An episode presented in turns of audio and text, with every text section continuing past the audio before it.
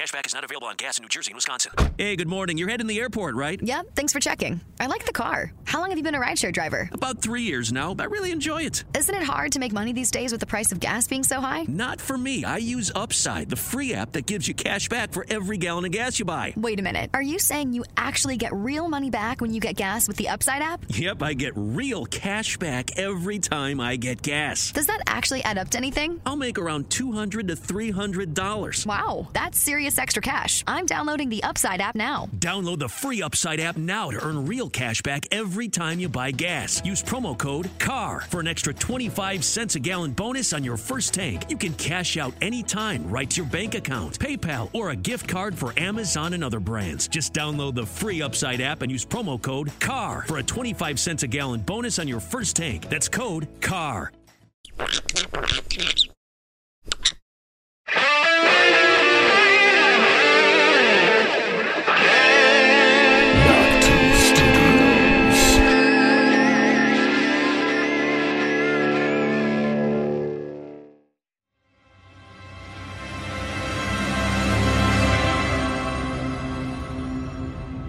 You told her to kill me.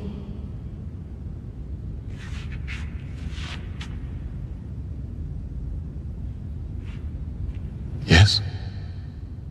But here you are. And there she is.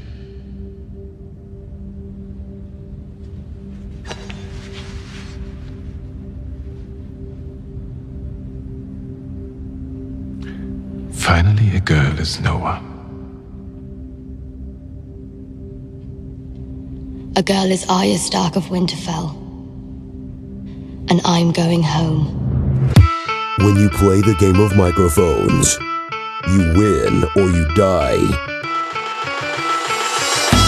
From within the House of Black and White, it's Sir Duncan and Lady Rachel. Good morrow, waifs, imps, and floppy fish, and welcome to Game of Microphones. I'm Lord Sterling, Sir Duncan, murderer of the mundane. And I'm Lady Rachel of House Fox, the Achiever. And this is episode 100. Woo! Dude, how about that, huh? Oh my gosh, it's so cool. Triple Totally. digits. yes, and thanks to all of our listeners for sticking with us and downloading Game of Microphones. It's an honor to be able to provide you with supplementary material for your favorite TV series, the best series of all time, Game of Thrones. What? What? oh, so cool. I love it that we made it to 100 episodes and many more. and many more. Yeah. Hopefully, we get tons of spin off series to cover too. Yes, and maybe even some book stuff if I can ever get my nose back in the books. On this episode of our series Rewatch, we are covering Game of Thrones Season 6, Episode 8 No One. And in case you're not already aware, this series rewatch is from the perspective of someone who's current on the show. That means you've seen up through season seven. If not, there's still time to be launched by a catapult into the walls of a castle so you don't have to hear these spoilers. Warning. Spoiler alert. Spoiler alert. My God. That was such a horrible line from Jaime. I know, it's so good. The things we do for love, right? I'm just going to fling your baby into a catapult and throw it over the wall. Nice. Oh, so brutal. and he would do it. He threw Bran out a window. Yeah. I wouldn't put it past him. Totally. Yeah, it's interesting how by letting Edmure go, his enemy in this circumstance, he's he's paralleling Lady Catelyn letting him go on the promise Yeah. of him fulfilling an obligation in the hopes of being reunited with a family member. Yeah. Total parallel. Very poetic. Yeah, it's pretty cool. So this is a pretty great episode too, huh? I really like this episode. I kind of forgot. I mean, I always remember this episode from the Waif T1000 Right, right, right. That's like when I think of this episode of No One, I think of Arya. And I kind of always forget we see a lot of other people, and there's some really, really good stuff in this episode that I'm always happily reminded when I watch it. Yeah, like I always think that the scene when with Sandor taking the axe to all those guys is in the last episode, so I always forget that that's in this one, for instance. Oh my God. so cool. I'm sure that's probably in your top five. Yeah, it is actually. It's my number five. Should we start with that? Why don't we start with that? All right. I called that's it. fucking epic. I called it uh, butthole buggery before brutalization oh my God. slash shit at dying. No crushed up assholes in this situation. Yeah, well, I don't know. He was mashing up that asshole. It seemed. Like. Oh, that's right. He did an axe to it. No, no. I mean the first guy with his finger. Oh, yeah. Ew, yeah, that was so gross. Yeah, the butthole buggery. Ew. And then he smells it. Yeah, I know. Like, Right. why would you stick your finger up another man's ass? Right. Who does that?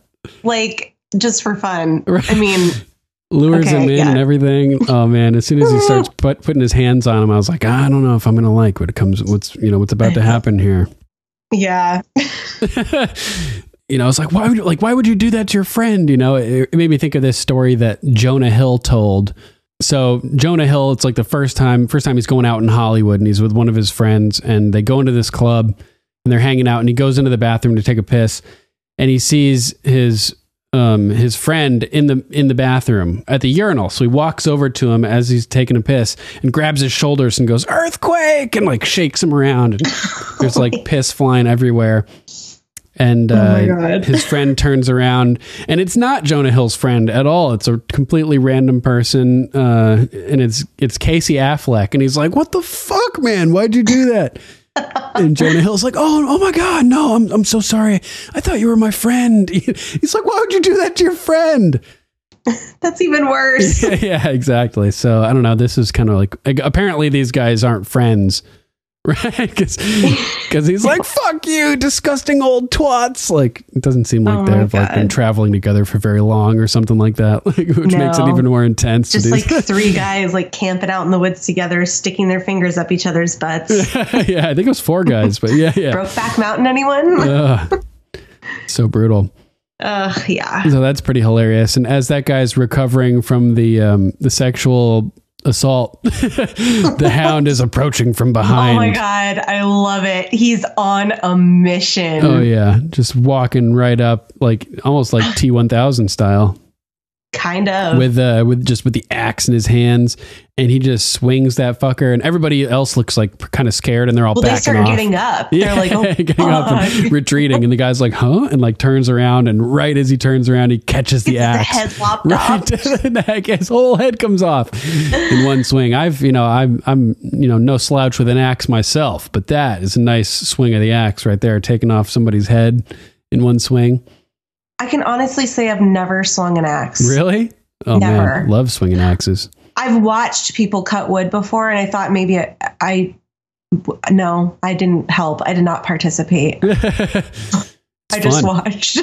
It is very therapeutic, as you suggested last episode. maybe I should start chopping some wood outside. Get a sledgehammer; it'll be like part of your powerlifting.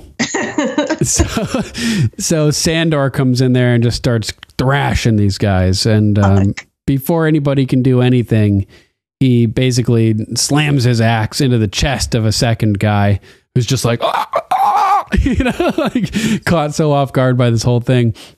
And then he turns, he pulls the axe out, rips it out of the guy's chest, and turns back around and and swings it a backhand right and just whack like slices this guy's throat like perfectly. And the guy's like, "Ah," you know, and then he he swings that that axe like an uppercut almost right into that guy's groin. Pulls it out, and I don't even want to know what fell out of there from in between that guy's legs. You know? I don't even want to know what that was. Oh, oh my god. and this part is hilarious. His brief interrogation of the bald guy. Um, what's his name? Gattens. Yeah, Gattens. Gattens? Gattens. Very romantic. You know, you jam your jam your thumb right up a buttonhole. Um, he briefly, only briefly, has the opportunity to interrogate him. What does he say? He's like, "Where's the Where's the other one?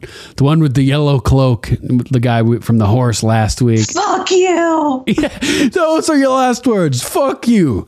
Come on, you can do better. Cunt.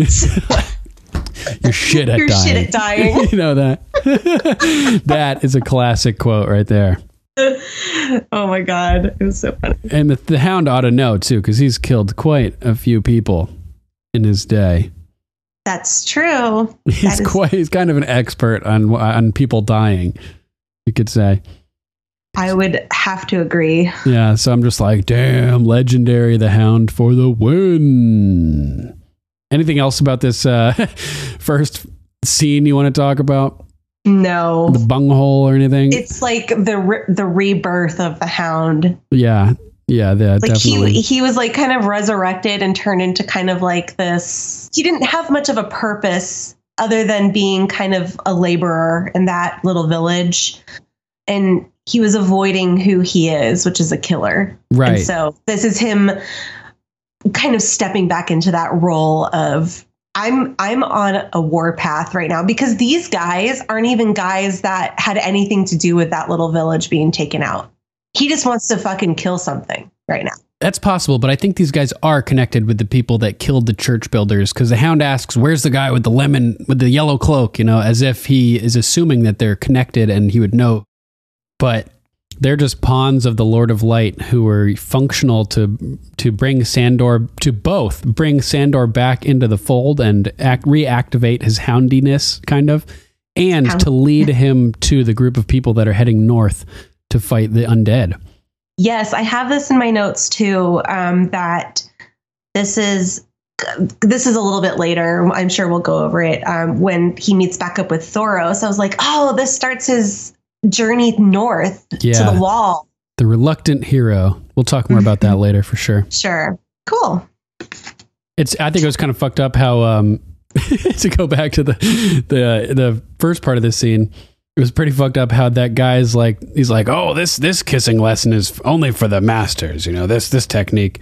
And the guy is like, "Who's ready for it?" And the guy volunteers like, "You don't want to volunteer for the, whatever is going on here." No, yeah, that just kind of blew my mind. like why? I didn't know guys practice kissing with each other Yeah, they either. don't. They don't. This- I know. it was kind of weird. That whole situation was weird. yeah, totally. What's uh what's your number 5? What do you got? I choose violence. Yes, nice. That's my number four. So perfect. Cool, perfect. Yeah. So Cersei's in the Red Keep, and Sir Gregor is standing out in the hallway, and Qyburn approaches, and he informs Cersei that there are some faith militant in the Red Keep looking to speak with her. Yeah, they've been permitted entry. They have been let in by.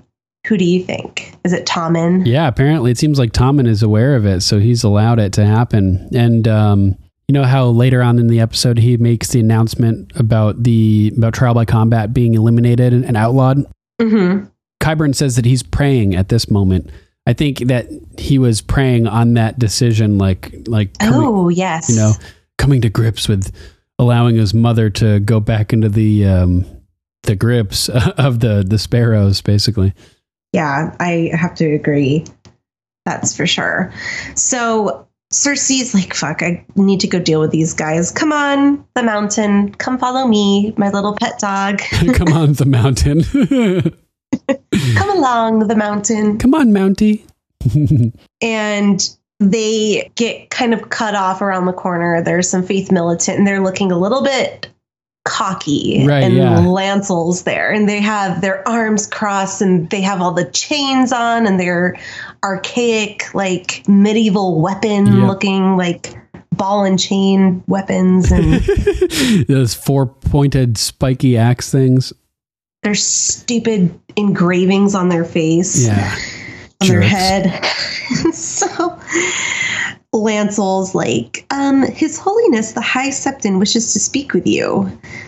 And Cersei's like, I'm not going to talk to him. He Yeah. can come here. Yeah. Like he told me I could stay in the Red Keep until my trial. Why am I being summoned to the Sept of Baelor now? Yeah, what the fuck?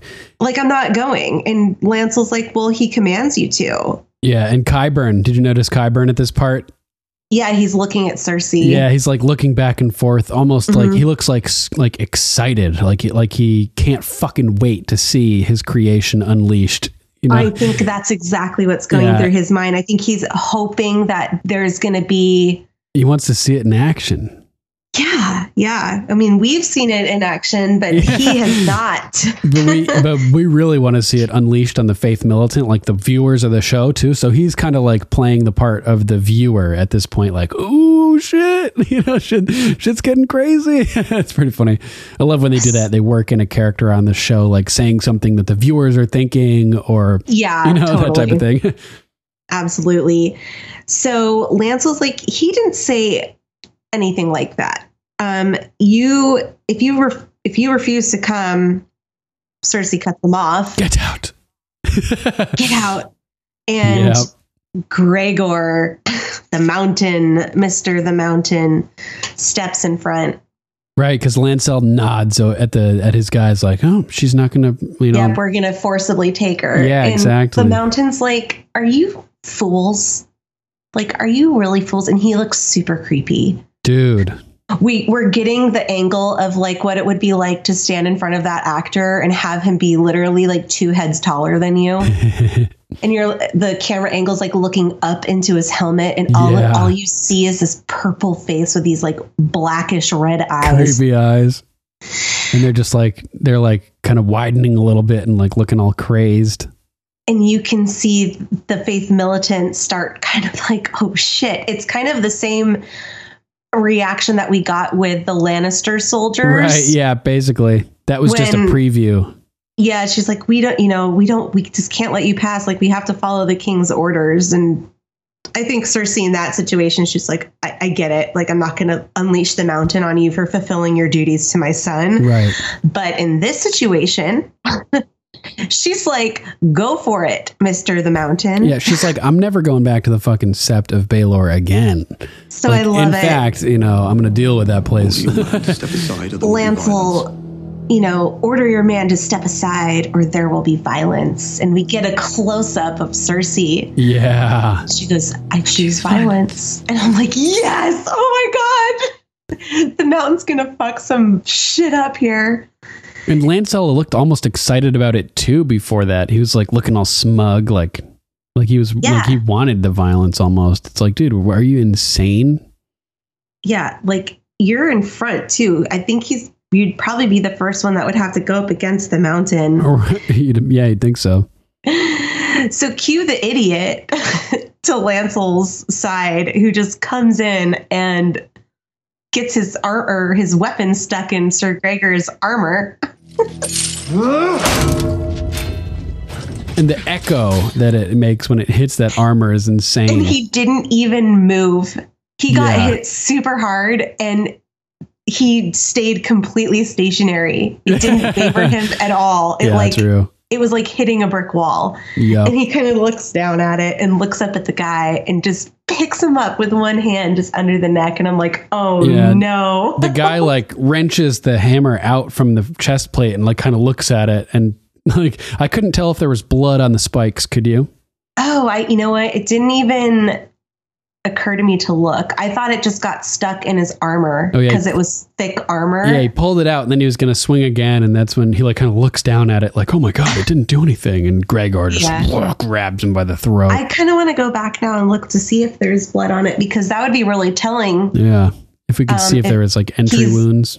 Truly uh, was like resurrected or if he's uns- un- under some type of like necromancy spell. Yeah, So then he tosses the guy off to the side, love it. just just tosses him over there and walks up and rips his face off. Like literally rips his face His off. His whole head. I know. I know. From the upper part of his mouth off. Uh, I think it was actually un- like under his jaw. Like he grabbed under his chin, Oh, okay. ripped his whole head off. Because there's a, uh, a still frame that I saw where he's like grabbing the front of his face and his fingers are reaching right under his whole jaw. Oh, yikes. And just one smooth motion just lifts it right on, just flings it right across the, the Did you courtyard. see Qyburn's reaction to that? yeah, he was just like, uh, he looked like he was like in ecstasy. He's like, another dead body for me to fuck with. this is what he's in his mind. He was like, oh, oh my. oh my. Yeah, you know, that's that was Qyburn in that moment, right?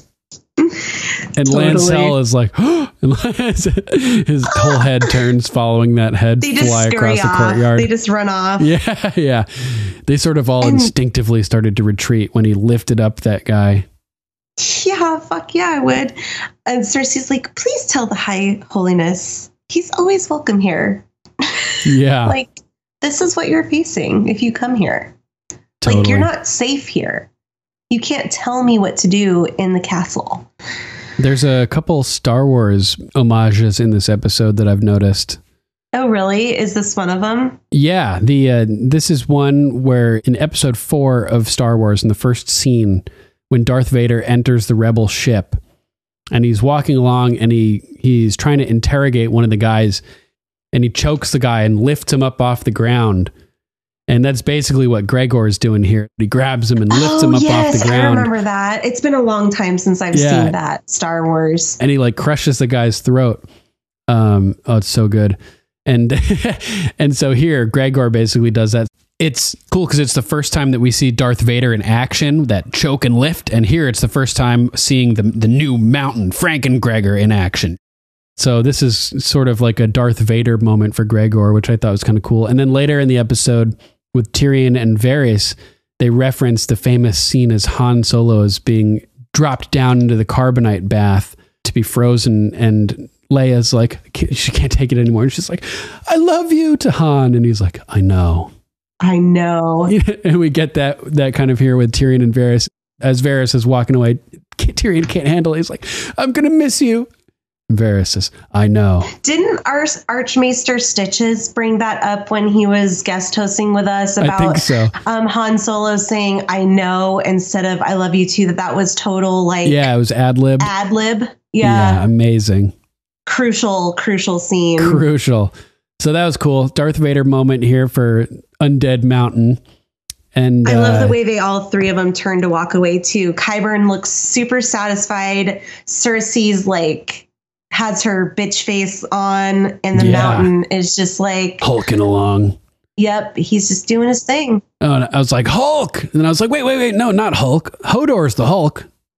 Juggernaut. Yeah, Juggernaut, exactly. Yeah, Juggernaut. Yes, he is the juggernaut for sure. Totally.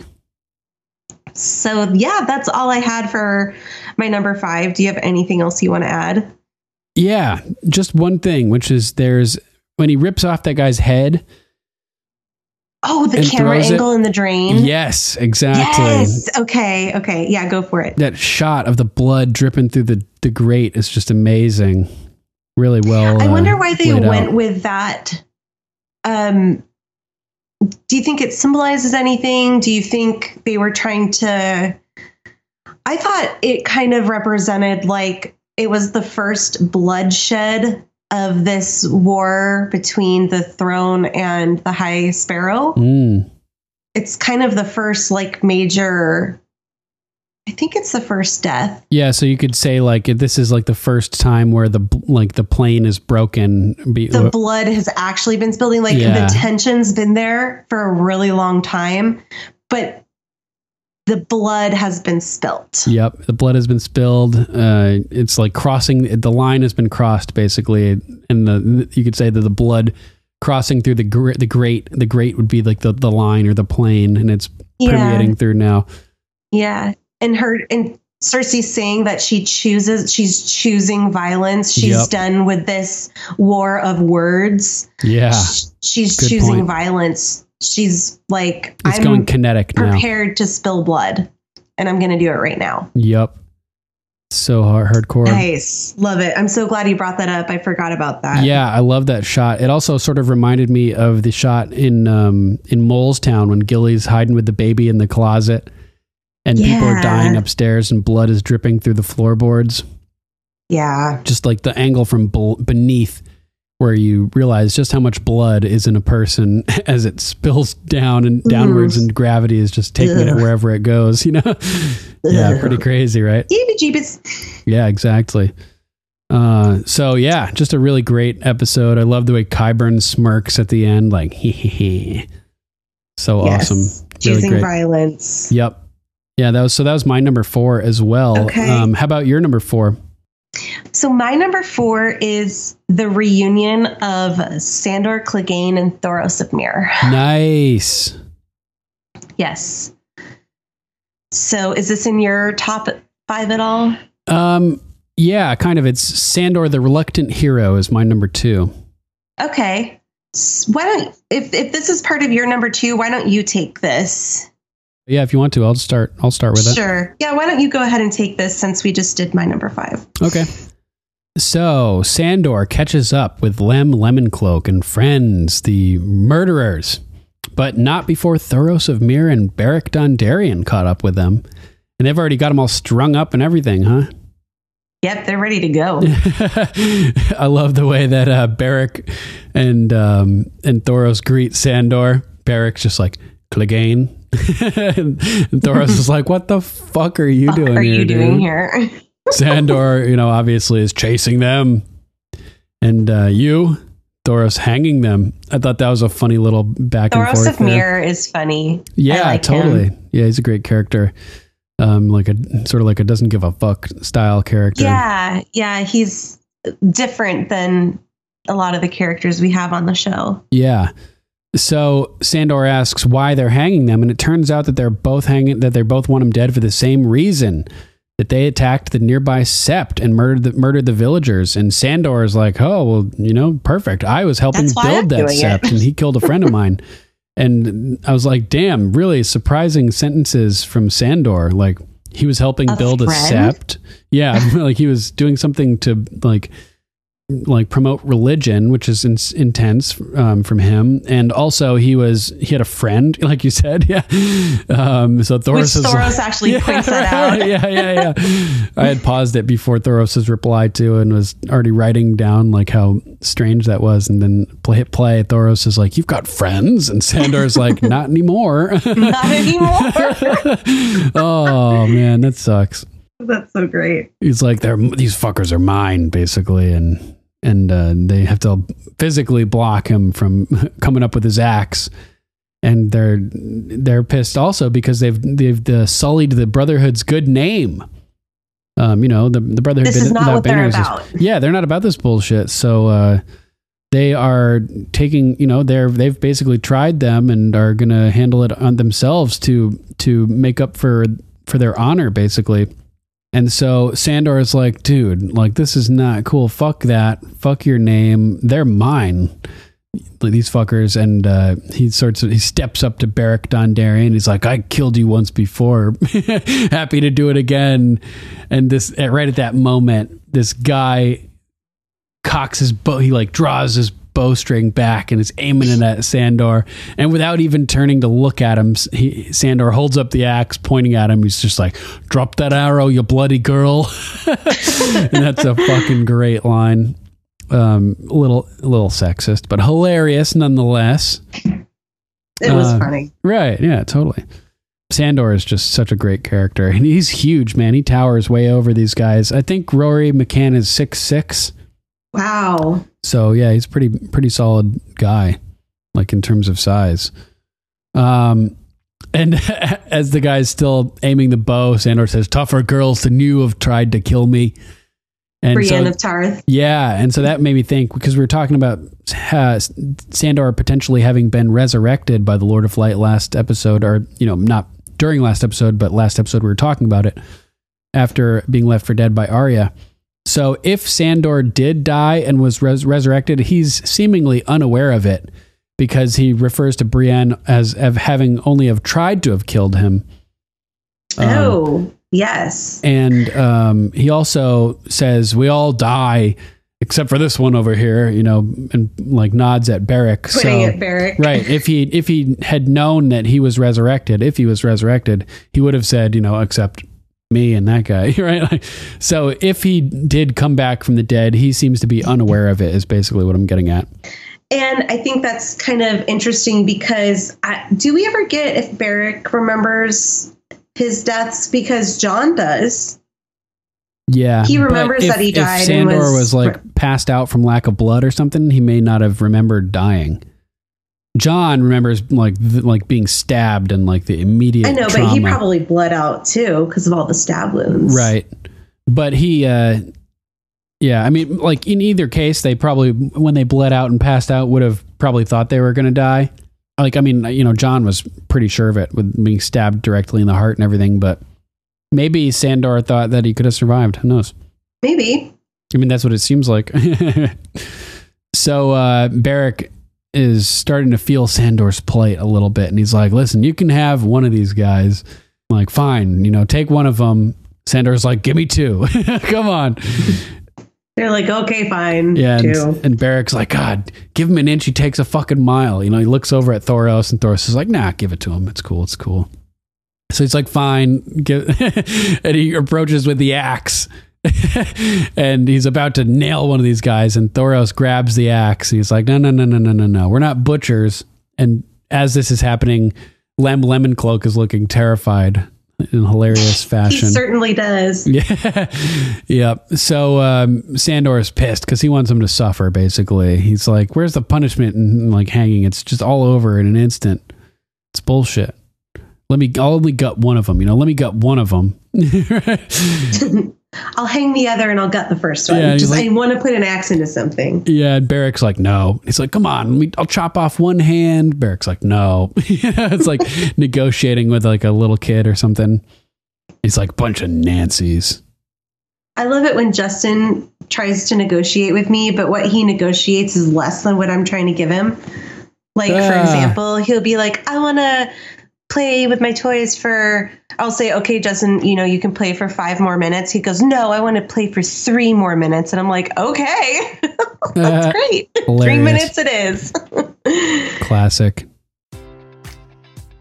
Enjoy all your favorite sports like never before at BetMGM. Sign up using code CHAMPION and receive up to $1,500 back in bonus bets if you don't win your first bet. When you register with BetMGM, you'll get instant access to a variety of parlay selection features, live betting options, and the best daily promotions in the business. And with BetMGM at your fingertips, every play and every game matters more than ever. Remember to use code CHAMPION and receive up to $1,500 back in bonus bets if you don't win your first bet. Place your money line, prop, or parlay bets with the king of sportsbooks today. BetMGM and GameSense remind you to play responsibly. See BetMGM.com for terms. 21 plus only, Virginia only. New customer offer, subject to eligibility requirements. Rewards are non withdrawable bonus bets that expire in seven days. Gambling problem? Call 1 800 Gambler. Promotion, promotional offer not available in Washington, D.C.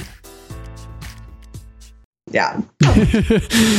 Um, so I like Beric here. He's like, listen, we gave you two out of the three out of respect for your loss. Like, that's pretty generous. You know, we got to get some of our honor back and participate a little bit here ourselves, right?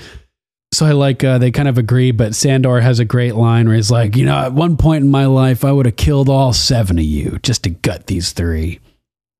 It's Getting old, Clegane. Well, he's not. Kicks the bucket out from underneath one of these guys. Classic moment. Sandor is the man. I'm like, yeah, so funny. And then Lem, Right. he's freaking out. Yeah, he's trying to beg for his life. Not a chance. Not a chance. Kicks And the box. Yeah, and then he's like, he's he's they everybody starts walking away, and Sandor like happens to notice his boots apparently, and he he bends over and Isn't that that was so freak like freakish? Everyone's looking at him like, dude, he's not even cold yet. Yeah. you're ripping his boots off. yeah, he's so casual about stealing the still strangling man's boots. uh, there's two different types of ways to hang somebody.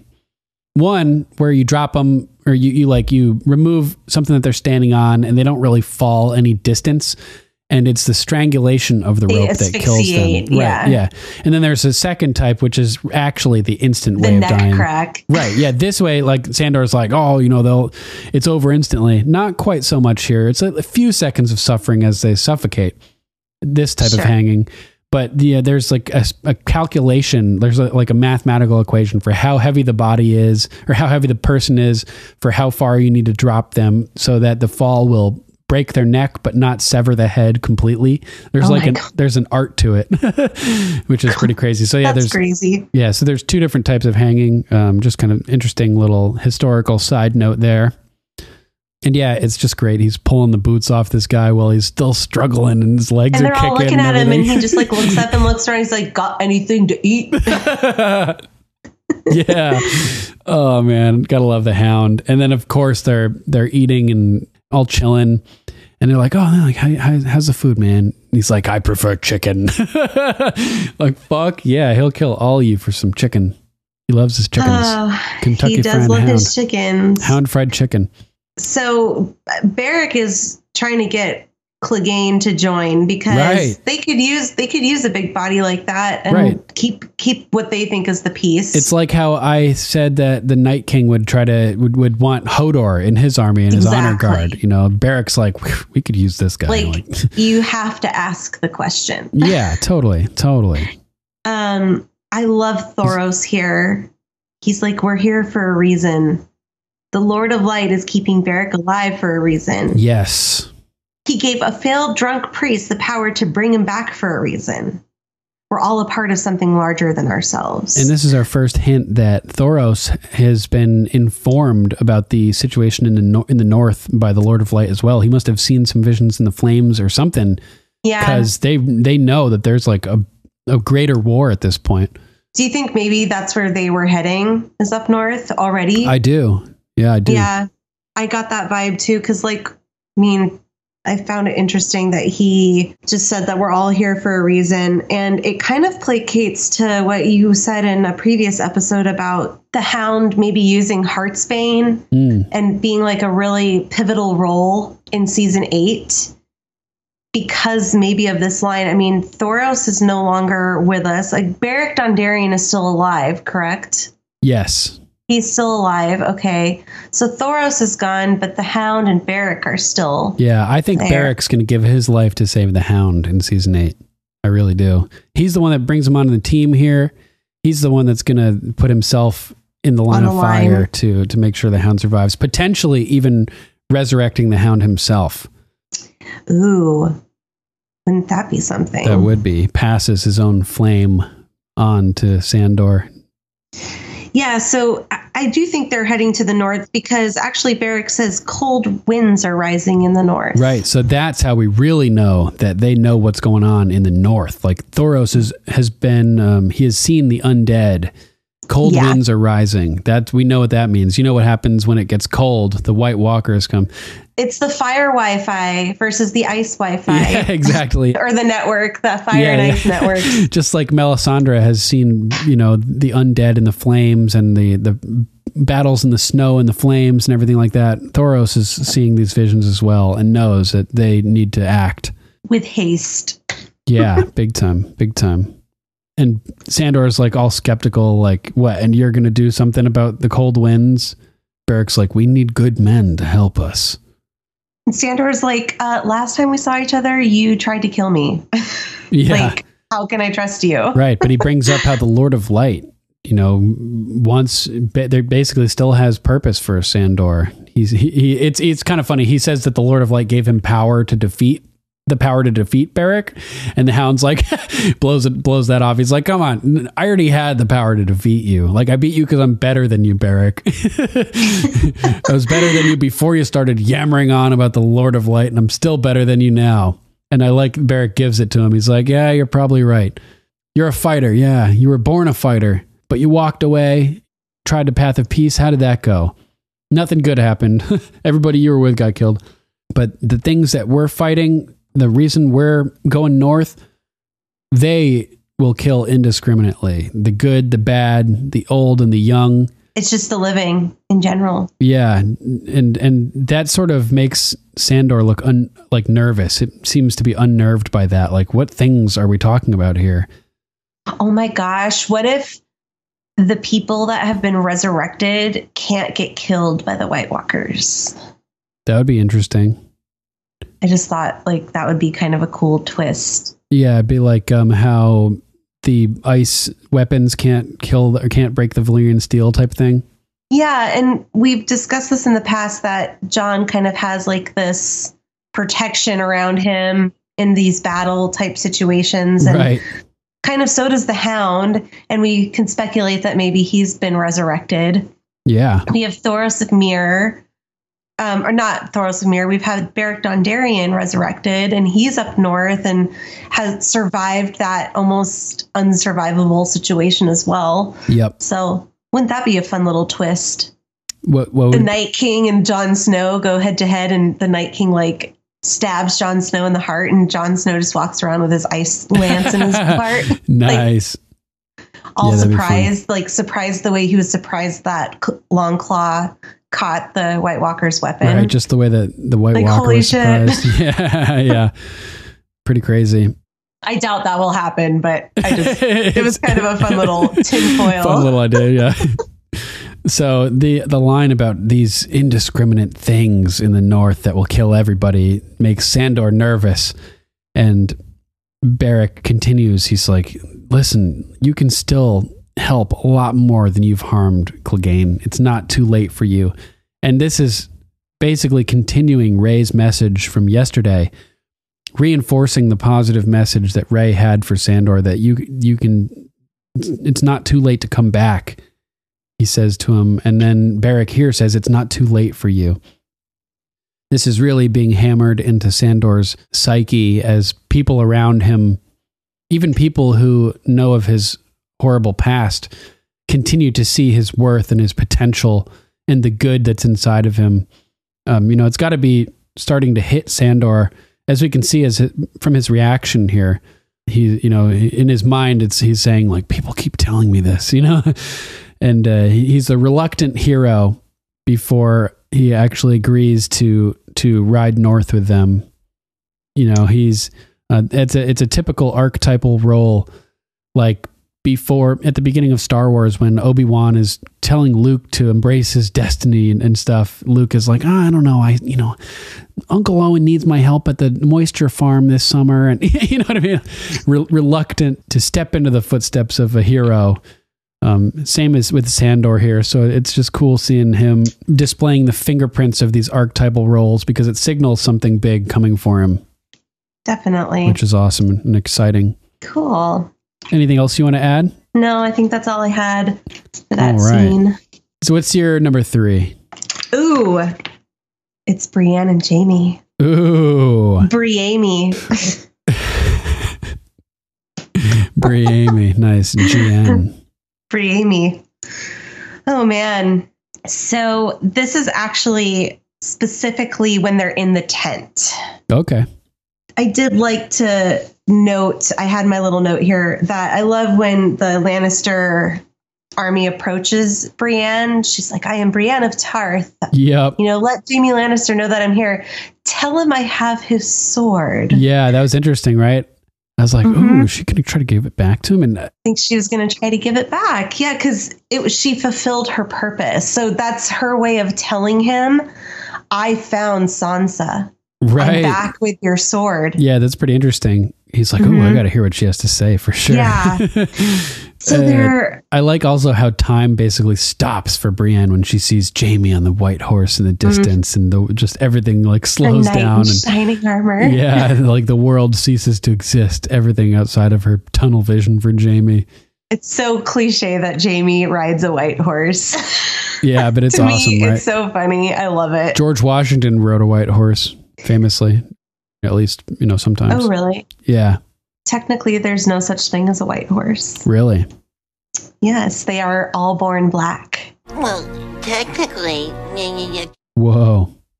Yeah, and then they go kind of dappley gray, and then they go lighter and lighter and lighter, and Hmm. then Like uh, they like do the turn white, like the jerk. like the jerk. Yeah, I was born a poor black boy with no rhythm.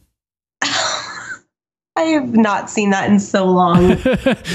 like I can't. Maybe like middle school.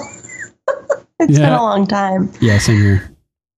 So Jaime like looks at her. He's like, I can't believe you found Sansa. So clearly we know that he put two and two together. Right. He's like, I just assumed she was dead. Why would you assume that? Well, girls like her don't live very long Yeah. usually. it's so true. So they kind of, you know, keep going. And Jaime's like, What are you doing here? She's like, I'm here for the blackfish. Jaime's like, have you ever met the Blackfish before? like, you're not gonna get him to consent to giving up his ancestral home Yeah. to peacefully march his army north to help his niece. Not happening. It, it's you're not happening. Um, so they kind of go back and forth about the politics, and Jaime kind of shudders, and he's like, "We shouldn't argue about politics." Yeah, that was kind of funny. It was so funny. it's like opposing sides just going around in circles because neither of which want to hear the other side or take the, it in. The dynamics of all the circumstances that they laid out there were crazy. Yeah. So Brienne basically kind of like throws Jaime into a hard situation here. Cause she's like, he's like, I'm a Lannister. Please don't ask me to betray my own house. And if th- that reminded me back because that's what the Mad King wanted oh Jaime my god, to do. you're so right. That's, that's he wanted to, the Mad King wanted Jaime to kill Tywin. Right. Come And back to me with Tywin's head. Yeah, and so J- to Jaime's point, when he was talking to Tywin, he's like, "I took on this role as the Kingslayer to save your life." Yeah, and he he said this to um to Brienne in the bathtub scene at Harrenhal too. He was like, "He asked Mm-hmm. me to come back with my father's head, but what did he expect? You know, like one law, you know, one oath to the king, one to you know your, your house, like." So we know that Jaime's gonna choose his house every time. Yeah, and if anybody was going to understand like why this is an issue for him, it's Brienne, since he's already explained how this type of decision has been thrust upon him before.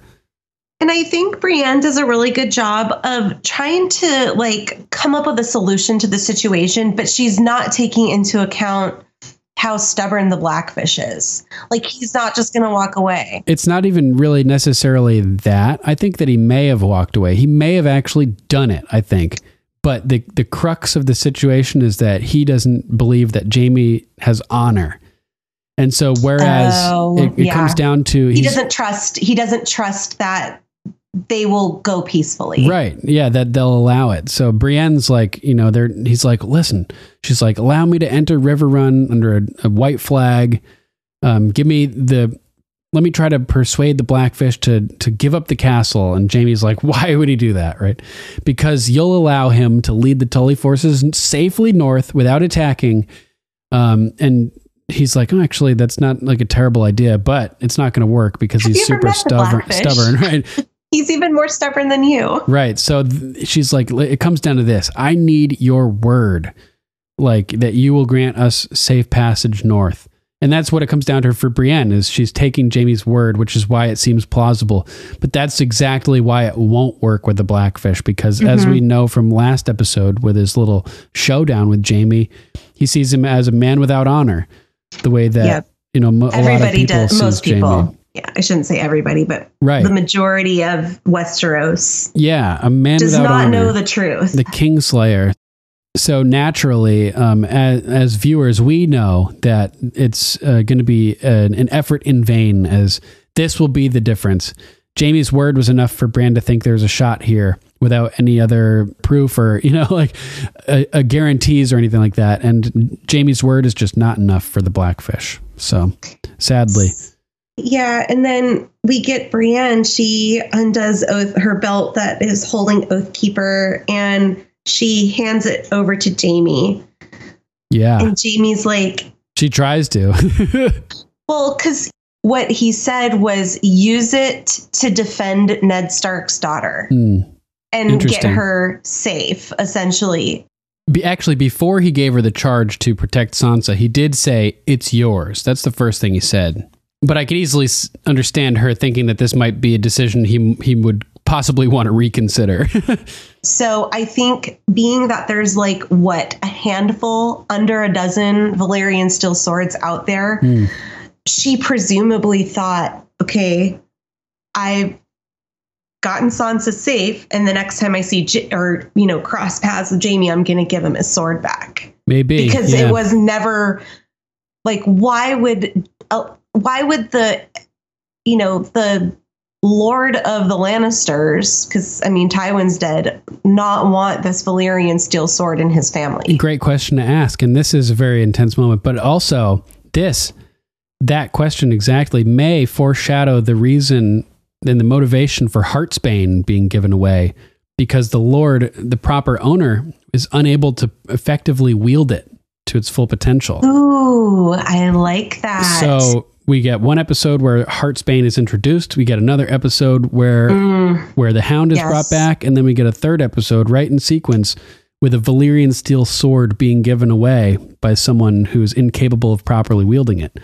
So- Very nice catch. That's awesome. so it's possible that, and it's another Hound episode, right, where he's Damn. yeah. So, so it's possibly hinting that Heartsbane could be given away, and the attempted return of Oathkeeper could also foreshadow the the actual return of Heartsbane after its bearer finishes the mission with that. Um, I mean, we don't know. It, for all we know, Sam won't want to like really give away the sword.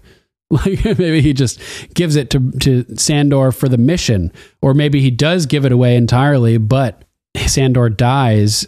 Or maybe at first it's just for the mission, just like it was in this situation. So it's it was presumably given for the mission, but then the mission is completed and maybe whoever's wielding Heartsbane goes back to Sam to give it back. And Sam thinks like, damn, They've earned it, it now. should just it should just stay with you because you're the warrior and I'm not. Yeah. And I don't have well, I know he has little Sam. I know he has Gilly Sam, but he doesn't have like a biological heir to pass it down to. right, not it yet, would at least. not not yet, but um so maybe he does just like hand it over because Maybe. it it's so crucial that this person keep it.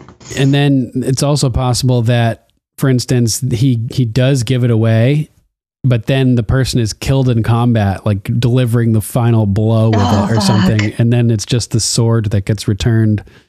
Mm, you know what I mean? That'd be kind of cool. I think that's probably pretty plausible. Who knows? Yeah. So I love Jaime here. I really love their relationship. Yeah, me too. Neither of them want to fight each other. They don't want to fight about politics. They really care about each other. It's it's so sad.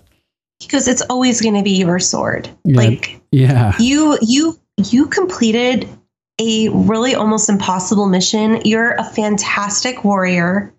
You deserve. You're you're um, honorable. It's called Oathkeeper for Christ's sake. yeah. Um, you know, like, and I have one hand. What am I going to do with a Valyrian steel sword effectively? Yeah, a left hand or a right-handed swordsman. For the lefties. Because I would wield the sword with my left hand. Hot pie. Hot pie. so she ties it back onto her belt. And I love that moment of like, wow, now the Tarth house has Valyrian steel. And they're not like a terribly big house. So Yeah. that's kind of cool. And it belongs, it's the first Valyrian steel sword in this series, not in the history, but in this series, carried by a woman officially as ownership of it. Brilliant. Okay, so not in the history of Oh, but in the this world, series. but Gotcha, in the series, like what we wa- watch visually, because I know like Rhaenys Had dark sister, right? she had dark, dark Yep. sisters, so there have in the past been women to wield Valyrian steel, and we're gonna get two. because then Arya gets the dagger, the cat's paw dagger. Oh man, so cool. So I thought that was kind of cool because we had that theme a couple episodes back of women taking over Westeros. yeah, possessing this- Valyrian steel is certainly symbolic of that. And she's like the best woman warrior we have on the show. So it's really cool. yeah, and considering she's um, descended from Sir Duncan the Tall. Um, she's in the book. She's Sir Duncan is not necessarily very smart. they call him Dunk the Lunk, or say uh, Sir, you know, thick as a castle wall. They say, describe him. as. So Brienne in the books is sort of similar. She's not necessarily like the sharpest tool in the shed. She's loyal and stubborn and dedicated to a fault, but she's not necessarily like a mathematician, you know, or a strategician. Sure. So it's interesting here that she comes up with such a lucid strategy to potentially get the Tully army north and solve Jaime's problem simultaneously, and just a, like a sort of Tyrion level stroke of strategic brilliance by Brienne. it's kind of kind of surprising, but on show Brienne is pretty smart, so it's not too surprising for show Brienne. Yeah, and then Brienne gets a little serious here, and she says one last thing, Sir Jaime, and he kind of looks at her and he's like, "Yes, Lady Brienne." And she goes, Should I fail to pers- persuade the Blackfish to surrender, and if you attack the castle, honor compels me to fight for Sansa's kin, Oh, he's like, of course it does. to fight you. And there's like a dramatic pause where it's looking at Jaime and he sort of reflexively blinks and he takes a big gulp. I think it makes him sad. It makes him sad, but it also, I think, yeah, it really makes him really sad. He doesn't want, you know, it's it's like Romeo and Juliet kind of. Yeah, they don't want to fight each other. Are you kidding me? I wouldn't necessarily say they're star-crossed lovers uh, to the full extent, although Brienne loves him certainly, and I think you know there may be some element of that for Jaime as well. But they're f- on two opposite sides of a war, basically forced to fight each other because of you know what sides they're on, and um, it it's it makes him really sad. But at the same time, I think it also terrifies him because it's like he's Well, like, yeah. oh god, if it comes to you fighting me, I'll I'll lose. I'm going to get killed. yeah. And so he goes, let's hope it doesn't come to that. And Yeah. that was such a weighted response because Oh, so ominous. he agrees because he's they're on opposite side. They're both honorable people. Yep. You know, to and Jaime to an extent, you know, he has pushed little kids out windows and threatened to catapult babies into walls, but you know, The things for the most love. part, he tries to do the right thing. Right. It's always for love. whatever whatever horrible thing he's doing. Yeah, but I think you also hit on a point that weights this line even more is if it comes to that, I'm gonna fucking die Yeah, because totally. she has my Valyrian steel sword. And She's a she's badass, just- and I have one hand. Right. And they're So- they're just staring into each other's eyes in this Mhm. moment, just hoping that it doesn't come to that. And um, Brienne, the camera cuts to Brienne, like looking at Brienne from Jaime's oh, James and her perspective. little lip quivers. Yeah, like her And lip right before she walks dramatically quivers, and then she like hurriedly rushes out so Jaime doesn't see her cry. Basically, super intense sad. moment. So good. Neither of them want to fight each other. Uh, oh, it No. just sucks. So this is the last time they've seen each other, right? Up No. to current. Up- no. Oh, Because of the farewell wave later in this episode. that's right. Yeah. yeah. Basically, yeah. This this, This episode is is, the last. yeah, yeah. I forgot that that was down the road here. really interesting stuff um, after this, basically with Jan- Brandon Jaime in the books. Some particularly um, hardcore stuff, mystery. Oh man, it's yeah, it's wild. oh. That's where we're left off. Oh, fuck. So where are we? So, okay, so that was my number three. All right. What is your number three? My number three is Bronn and Pod and street fighting. Yay! oh man, what a great reunion! totally. Right? I forgot how much fun it was having Bronn in the presence of Podrick Payne.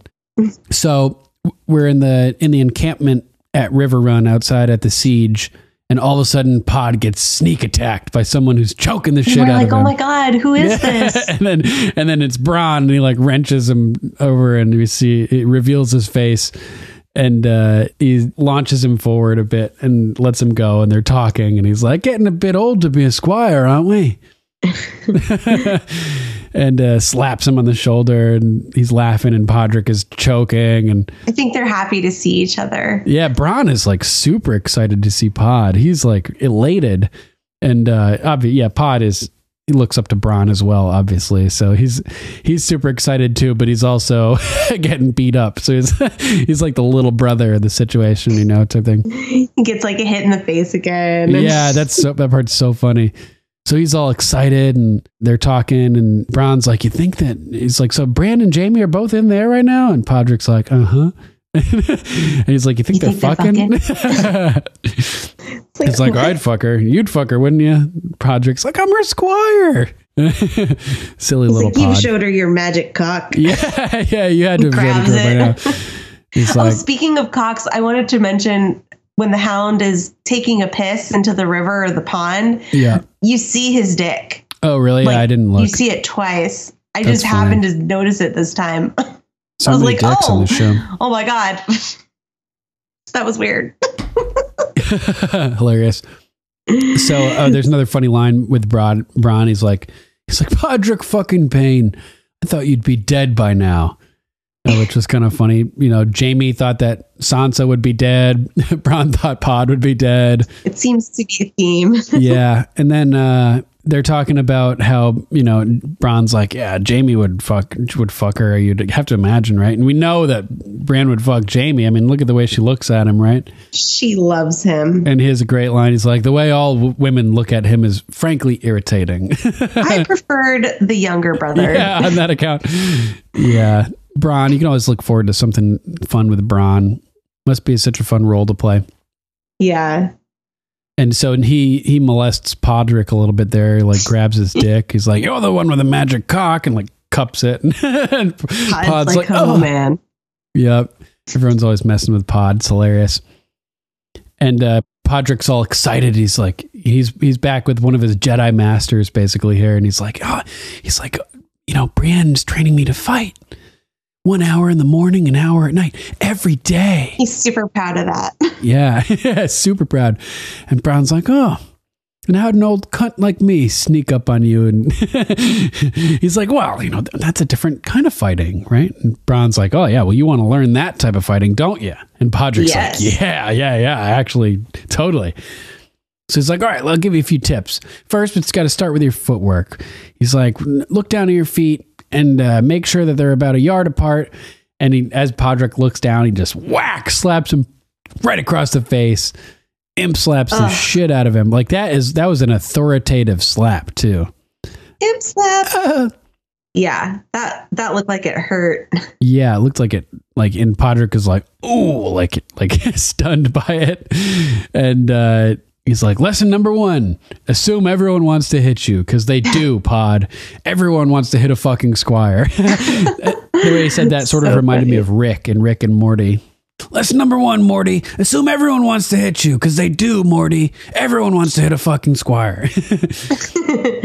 and uh, he's like, he's like, all right, again, you know, come on, come on, don't sulk, you know, because Pod's Pod's looking a little bitch made, and he's like, nah, you know, come on, we're we're we're bros, man, just lighten up.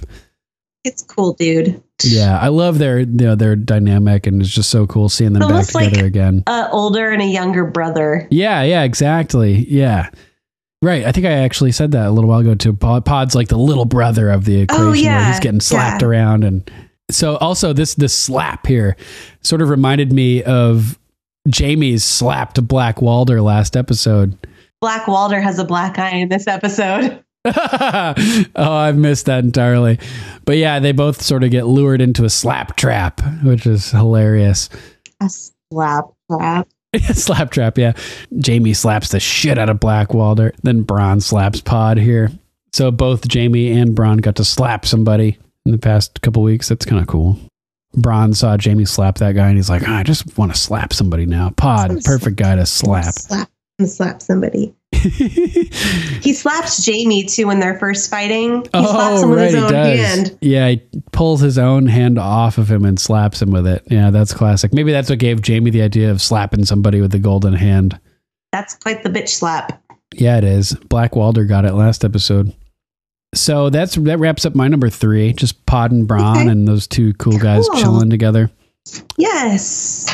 Old friends reunite. Yeah. So we, we covered your number three, right? Yes. So what about your number two? My number two is King Tommen's decision, Oh shit. which is no more trial by combat, Cersei. You can kiss the mountain goodbye. And this is when she really becomes the cornered animal. Yeah. So Cersei enters and she literally like parts the crowd. Like Yeah, how people funny just is that, move right? for her and the mountain. Everyone looks all nervous to see her because they know something's up. totally. And she is pissed. She's headed right for the throne. She's right to the throne. Her son's up there with Pycelle and Kevan. And it's like, ooh, that's her worst nightmare right there. yeah, yeah, totally. So she starts walking up the stairs or walks to the stairs and she looks up at Kevan and was like, How come I wasn't informed that there was going to be an announcement? And I loved this because it echoed Tywin talking to Joffrey right in front of the Iron Throne about, you know, well, why wasn't I informed about Daenerys Targaryen? And he's like, You're being informed right now. Oh, right, right, right. So Kevan kind of plays the same thing. He goes, Yep.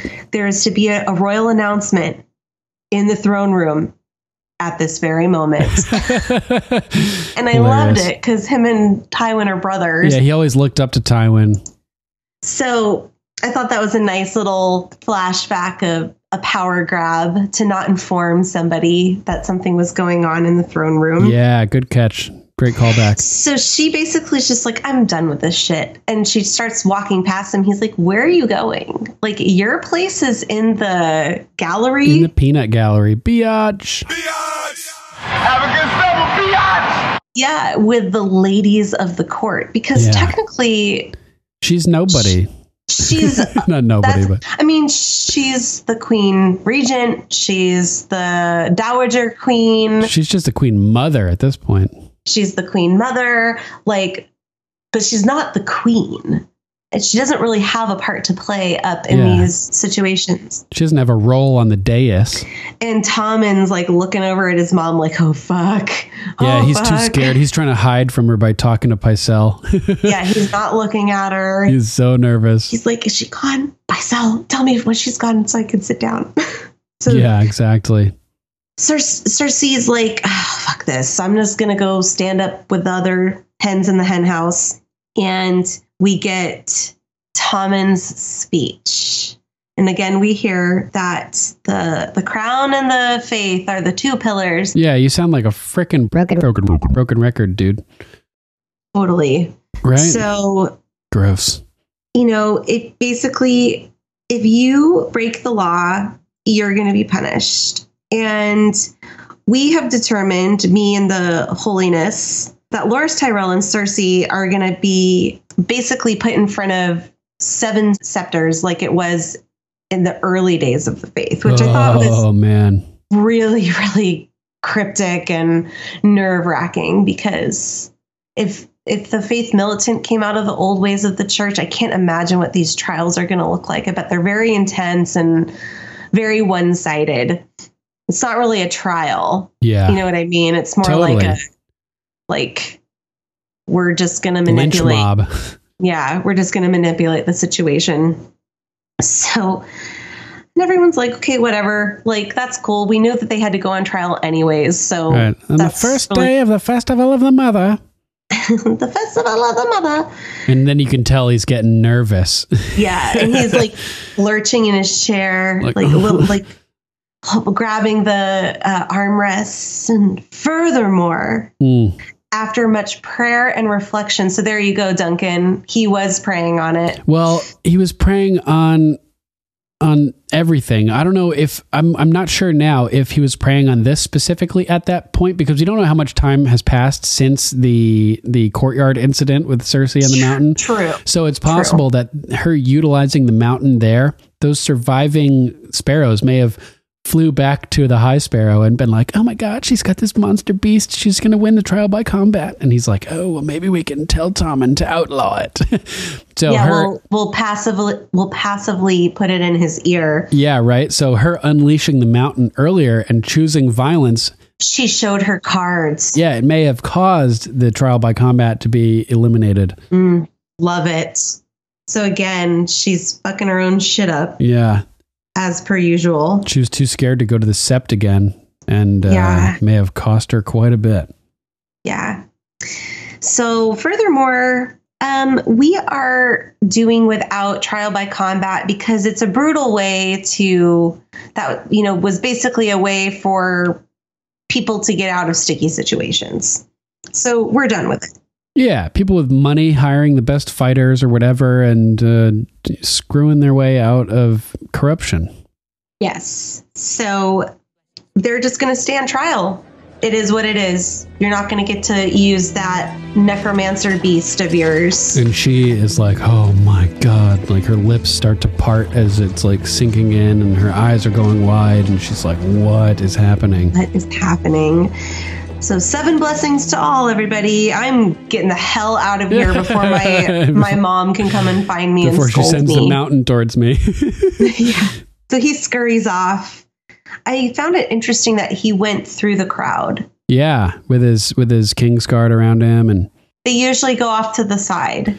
yeah, true. He's just like, I gotta just get, get out of Yeah. here. I mean, he had protectors, and I mean, he's not. I think the people there are, you know, kind of Yeah. Tommen The king's guard all around him. And she like, ma- she moves to like sort of cut him off at the pass. but she's too late. She watches him walk out. And yeah, and he won't even look at her. Nope, can't even look at her. He like kind of glances up at her, and God, I just I want to cut his hair so bad. Like get it out of out of the crown. Like it's like all uneven, and the crown's like squishing it down. It, his hair drives me crazy. That's hilarious. I just want to like buzz it. Just buzz it. Just buzz that shit. So cue Qyburn. Yes, creepy Qyburn. Woo! Yes, yes.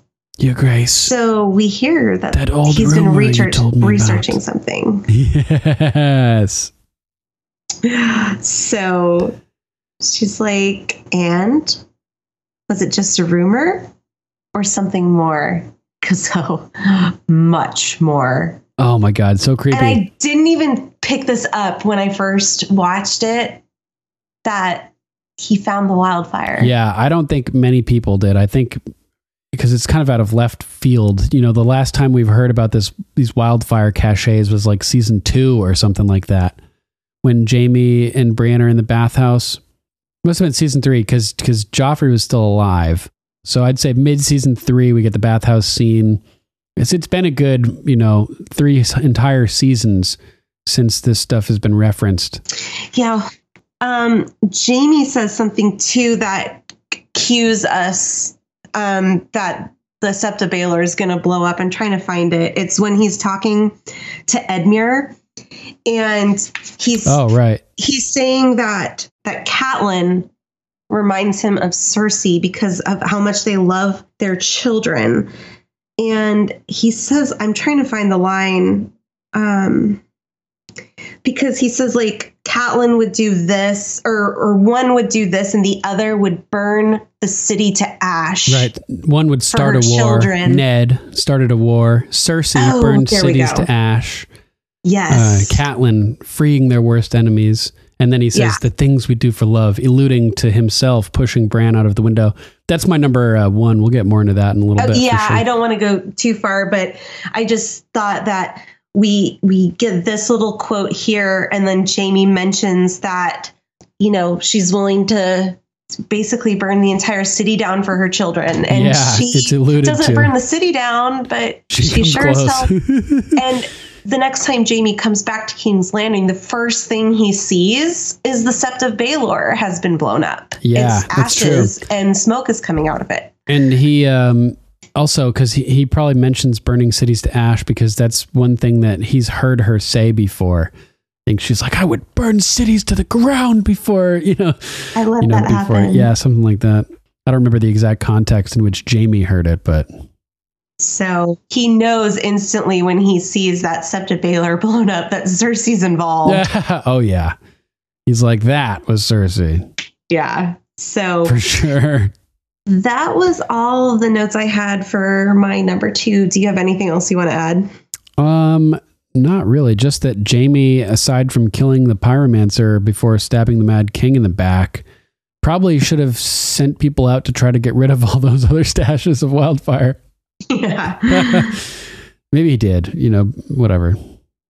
But either way, he couldn't. He couldn't like send too many people out because it's one of the king's secrets, and they're sworn to protect the king's secrets, right? Definitely. So it would have had to have been like an, an effort led by the king's guard, and maybe they never just weren't weren't able to recover all of them or something. Definitely. But uh, but either way, Qyburn gets it handled. F- finds some caches. the little birds. Yeah, Tweet, so tweet. that's super hardcore. The way that he's like, oh, more, much more. You know, reminded me of the way that that he left it, that ominous way when we're they were talking about the mountain being resurrected or or Oh, him no, working on a yeah. Will it will it weaken him? Oh no. Definitely. It'll make him invincible because Yeah. he's dead and I'm controlling him somehow, maybe with an imp's head. Yep. so yeah, that's uh that's all I got for that scene as well. Cool. So, what's your number two? My number two was Sandor, Oh, that's the reluctant hero. So we should want to move on to my number one. Yeah, let's do your number one. All right, my number one is the things we do for love, like we were just talking about, actually. So it's just Hey, this is the first episode in a few that we haven't had the same number one. Oh, nice. What's your number one? I guess we'll find out in, in a little bit. Yeah. My number one is a secret for now. yeah. so we're at the siege at Riverrun again, and Jaime rides up and approaches a tent and goes in, and Edmure is in there tied to a pole. At least he's under a tent, unlike Jaime. Yeah. Was out like outside. So Jaime is apologizing for how the Freys have been treating him and everything like that, and assures him that he'll be, you know, given treatment deserving of his position from now on, fed properly, clothed, etc. And he's like, "You have my word." And Edmure again, just like the Blackfish, is like, Word Your of a word? Kingslayer. "Yeah." He's like, "You know, my uncle, the Blackfish, is never going to surrender, right? Like, whatever game you're playing, it's not going to work." And uh, Jaime's like, "Yeah, the Blackfish is an old man. A good death is all he can hope for. But you, Edmure, you have a child now. I've heard a son you sired on your wedding night." And you, Potent man. yeah. And I'm like, ooh, subtle threat. He's talking about Edmure's kid. Yeah. And Edmure kind of perks up. You know when people bring up other people's children that it's about to go down. Yeah, leverage. yeah, so Edmure perks up and he's like, like, what the fuck, you know? Basically, he's like, yeah, son, I've never met, born of a wife I haven't seen since our first night together. Matt, that what a horrible scenario. I wonder what his wife's opinion on the whole like red wedding thing was. She probably had no idea it was going to happen. Yeah, probably. It sucks. I don't think sucks for both of them because they seemed pretty happy at the reception. You know? Yeah, they were. Yeah. So Jaime first employs the carrot. You know, he reaches out a hand with a carrot and he's like, he's like, you should be with them both, your wife and your son. I can arrange that. You, you realize comfortable rooms for you back at Casterly Rock. You know, your, your son can be brought up nicely and educated and trained and have all the luxuries that he could possibly want. A keep of his own when he comes of age and uh, Edmure d- changes the subject entirely and goes on an epic monologue rant against Jaime here. He's like, "Do you imagine yourself to be a decent person? Is that it? After your family has destroyed my family, you've stolen our lands and you've kept me locked up indefinitely." And Jaime, he he has a pretty diplomatic response actually. Um, he first of all, he didn't have anything to do with a red wedding or any of that really. So most of it, at least. So he's like, "I'll remind you that our houses are at war." You know, I'm sorry if this conflict has inconvenienced you, but rebelling against the crown does have consequences. Um, which I thought was True hilarious. statement. But so ironic, as Edmure points out, coming from the guy who rebelled against the crown himself, shoving his sword And through the king's his back, king. literally. Zing. And Jaime starts to uh, like lay down the law a little bit. He's like, "Did I give you the impression that this was a negotiation? It's not, okay." And he starts to squeeze him a little bit, or at least to to at least begins to. But Edmure cuts him off again and continues to to rant him rant about him. And he's like, call first he calls him evil, and Jaime's like, I'll leave the good the judgment to the gods. Like you said, he, like he's misunderstood. Like there's been ul- ulterior motives for killing the king, for instance, that Edmure's unaware of. So the criticism doesn't necessarily bother him too much because he knows the truth. Although it does bother him, like the way that he's perceived by the public, he hates it. Um, yeah, he definitely hates it. yeah. So Edmure's like, well, that's convenient, li- leaving the judgment to the gods. Like, you just do whatever you want and let the gods figure it out later, you asshole. And then he starts to uh, like go on about how he, he's he's jealous. He's like, "You're fine looking fellow, aren't you? Golden armor, square jaw." And he, he starts buttering up before totally attacking him. And he's like, how, "But how do you live with yourself?" I loved that. Yeah, everybody has to believe that at some level that they're a decent person in order just to just to sleep at night. How do you tell yourself that you're decent after everything that you've done? Maybe he doesn't sleep. Yeah, yeah. Jaime never sleeps. He's Batman. No, he's Robin. So yeah, he probably does not sleep much at all. There you Um, go. But but as even though this is probably bothering Jaime, like hearing hearing these hurtful things, he manages to keep his cool and stay in control. And he brings up, he starts moving in for the kill by bringing up Catelyn and how he was a prisoner of hers, and he, he kind of brings up how she hit him on the head with a rock, if he remembers correctly. Yes. and Edmure laughs at that. He's like, you know, she should have killed you. That's what she She should have killed you with that rock. Yeah. And Jaime's like, "Ma- you know, maybe she should have, but she didn't. And even though she hated me just as much as you do, uh, she showed restraint. And he's like, you know what? Even through everything, like I didn't hate her. I actually admired her more than Ned or Robb or any of those people. And Edmure's starting to get pissed off as he's like, he's like, you think I care your opinions? Yeah, nobody cares. right? Like, what the hell? And, and um, Jaime goes on. He's he, has a funny point first. He's like, he was like, well, well, you're my prisoner, so it doesn't really matter if you care or not. You're going to hear it. but this is important. The love that she had for her kids. It reminded me of Cersei. It, it was amazing to me. I was in awe of it. And Edmure's like, oh, like you're fucking crazy. This is Catelyn reminds you of, of Cersei, Cersei. Like you're nuts.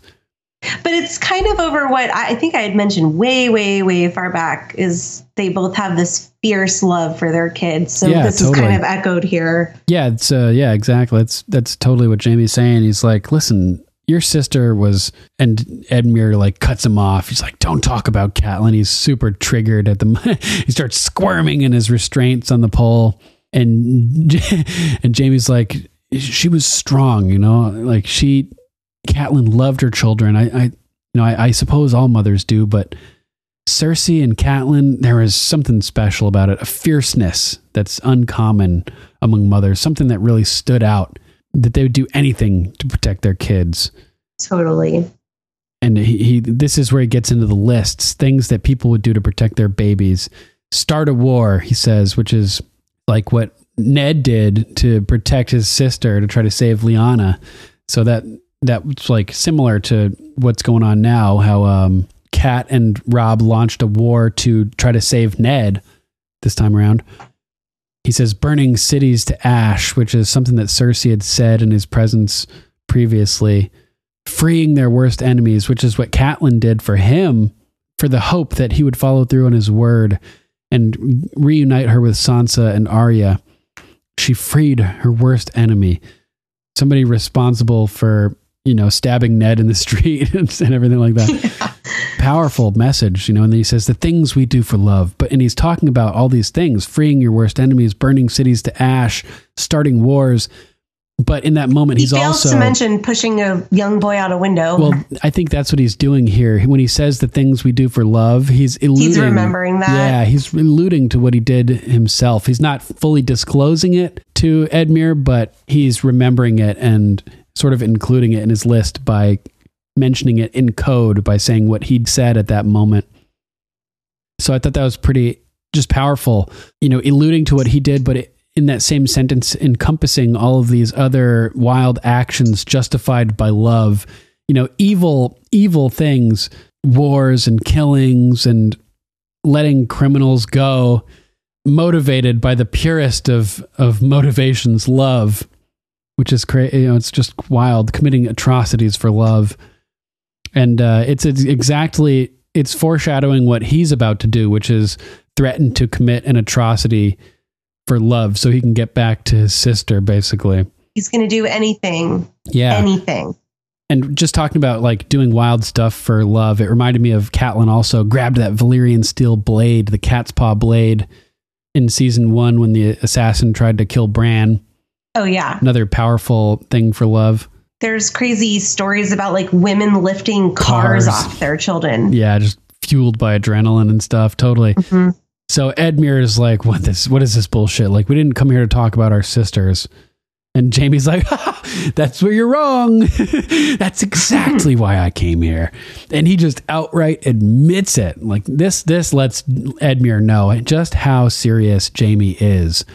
He's like, "I love Cersei," and just the fact that he's admitting to incest that that in itself is so serious that you know whatever he says after that you better believe it. Like you better take it seriously. Yeah, he's ad- admitting the rumor to Edmure here because everyone speculates. Right. Everyone assumes, but now it's made truth. right. So something with serious weight like that you better listen pay attention to what he says next you know? I'm going to catapult your baby into a wall. yeah he's like i love cersei. You can laugh at that if you want. You can sneer. It doesn't matter. She loves me. She needs me and i'm going to get back to her no matter what it takes i have to take Riverrun to do that so if i have to kill every single one of the tullys that are still alive to make that happen I'm gonna gonna do it. i'll send for your son your little baby boy and i'll launch him with a catapult into the oh into the castle and So Edmure crazy. is just like like squirming so here. He's pissed. so mad. Yeah. Jaime's like, because in the end, none of you matter. All that matters to me is Cersei, and I'll slaughter every single one of you to get back to her. If that's what I have to do, I'll do it. And uh, the whole time that this monologue, I'm thinking, oh my God, this is so Tywin. This is like, I'll slaughter every one of you for my family. That's exactly like this is the story of the Rains of Castamere, basically, where Tywin erased two entire families, the Reynes and the Tarbecks, to maintain his family's position. Yeah. And that's basically what what uh, Jaime's talking about here, wiping out every Tully. They also end up wiping out the Tyrells too. Ah, yes, yes, they do. So that's three great houses that the Lannisters have. Yeah, it's definitely Ruined. a trend. Eliminating house after house, and they they stole Casterly Rock from the Casterlys to start with too. That's never heard from them again. Yeah.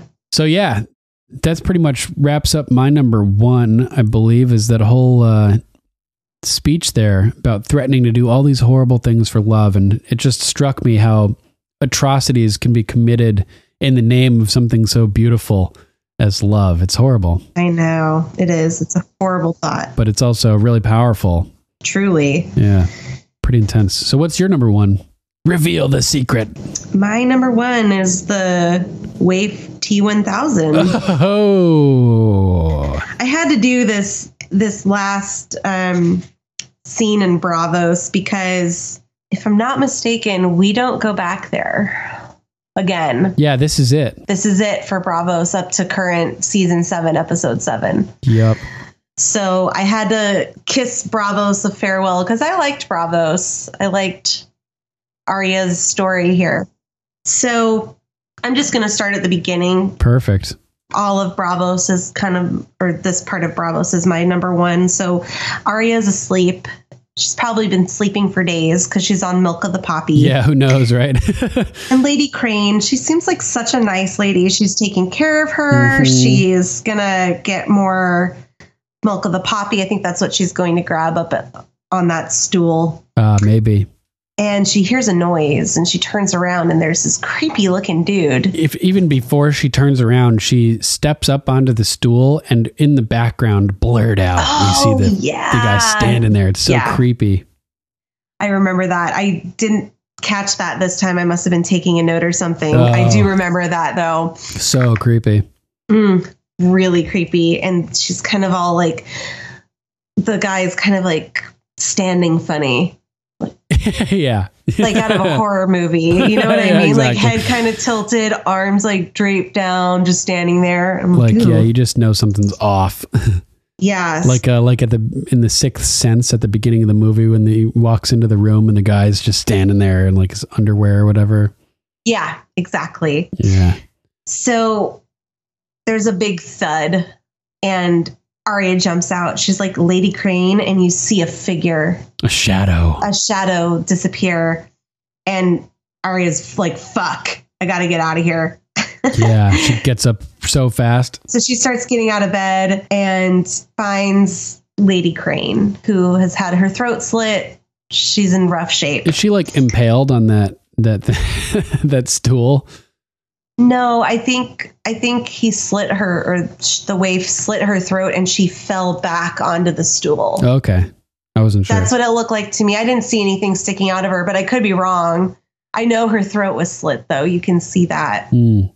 And the waif's like, if you had done your, she just appears again out of nowhere. She's like, if you had done your job, she would have died painlessly. Mm. I'm like, wait, wait, wait, wait, wait. The MO of the House of Black and White, it seems like everybody's kind of supposed to die painlessly. And you're the one like doing Yeah. it wrong. Yeah, I feel like the waif is rogue.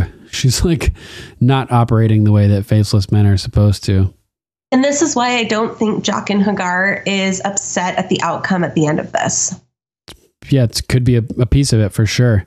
He told her to not let Arya suffer. She stabs him, her in the gut like five times, twists the knife, slices her open. Yeah. That's pretty painful. That's a very painful way to die. It's very slow. And then just because Arya fucked up and didn't poison her doesn't mean that the waif has to kill her painfully. Like she could have Yeah. also painlessly killed her. she could have just poisoned her. Why don't you just take on the role? She's probably going to go back to the the theater again. Like, why don't you just poison her rum because she was still drinking it? Yeah. So, like, she's definitely gone rogue. So, the waif continues. She's like, the many-faced god was promised a name. He must always receive what is his. You can't change that. I can't change that. No, No one, one can. can. And now he was promised another name. Yeah. And Arya's like, I'm out. I'm gonna jump off a freaking two-story building, land on my feet with stab wounds, and take off running. Yeah. Go, girl. That little monologue that the waif had, I thought was interesting because she's like, she's, you know, the first person, the third person. Her grammar's all sorts of fucked up. Right. So this is again another sign that she's rogue because the faceless men are total grammar Nazis. But she's like, the many faced God always receives what's his. You can't change it.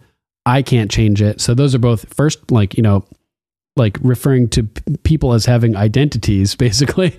like she refers to herself as I instead of as a girl or as no mm-hmm. one. You can't change it. I can't change that the many face needs what he wants. No one can. I'm like, oh, so no one can change it. If you were no one, actually, you'd be able to change it then. And Ooh, boom. you know, so the fact that she refers to herself as I and then as like says I can't do something but no one can, that tells me she's not no one. Because if she was no one, There then she would be able to, right? Um, and then it also tells me that Jaqen at the end of the episode, who is no one for sure, he can change what the many faced God uh, re- receives. Mhm. So if if Arya can't change it and the waif can't change it, but no one can, that's what Jaqen does at the end of the episode when he leave, lets her leave. He changes what the many faced God has been promised to receive. It seems well, I think I think in a way the debt is paid. that as well. That, as well. I think I think Arya killing the waif, uh, the many faced god was appe- uh, appeased. He got the face and probably the right face just based off his reaction. I'm not really sure if he is necessarily letting her go, or or rather Sending her on her mission. he's letting her go because this is the way the story was meant to play out. This was Arya's path to begin with. Seems like it. so He smiles, you know, like Yeah. like you finally, you know, your training is complete type thing. it's pretty interesting. Yeah, so then we get the um The chase.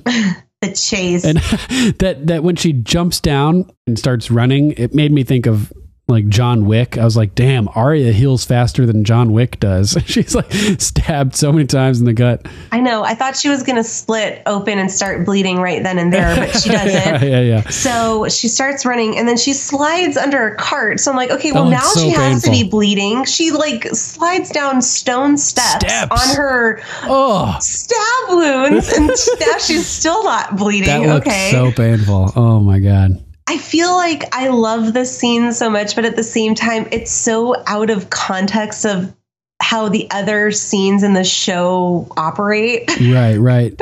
It's so yeah, it's so out there, and uh, there's It's cool so things about it. Like there. obviously, we've made the T1000 reference a million times, where this is.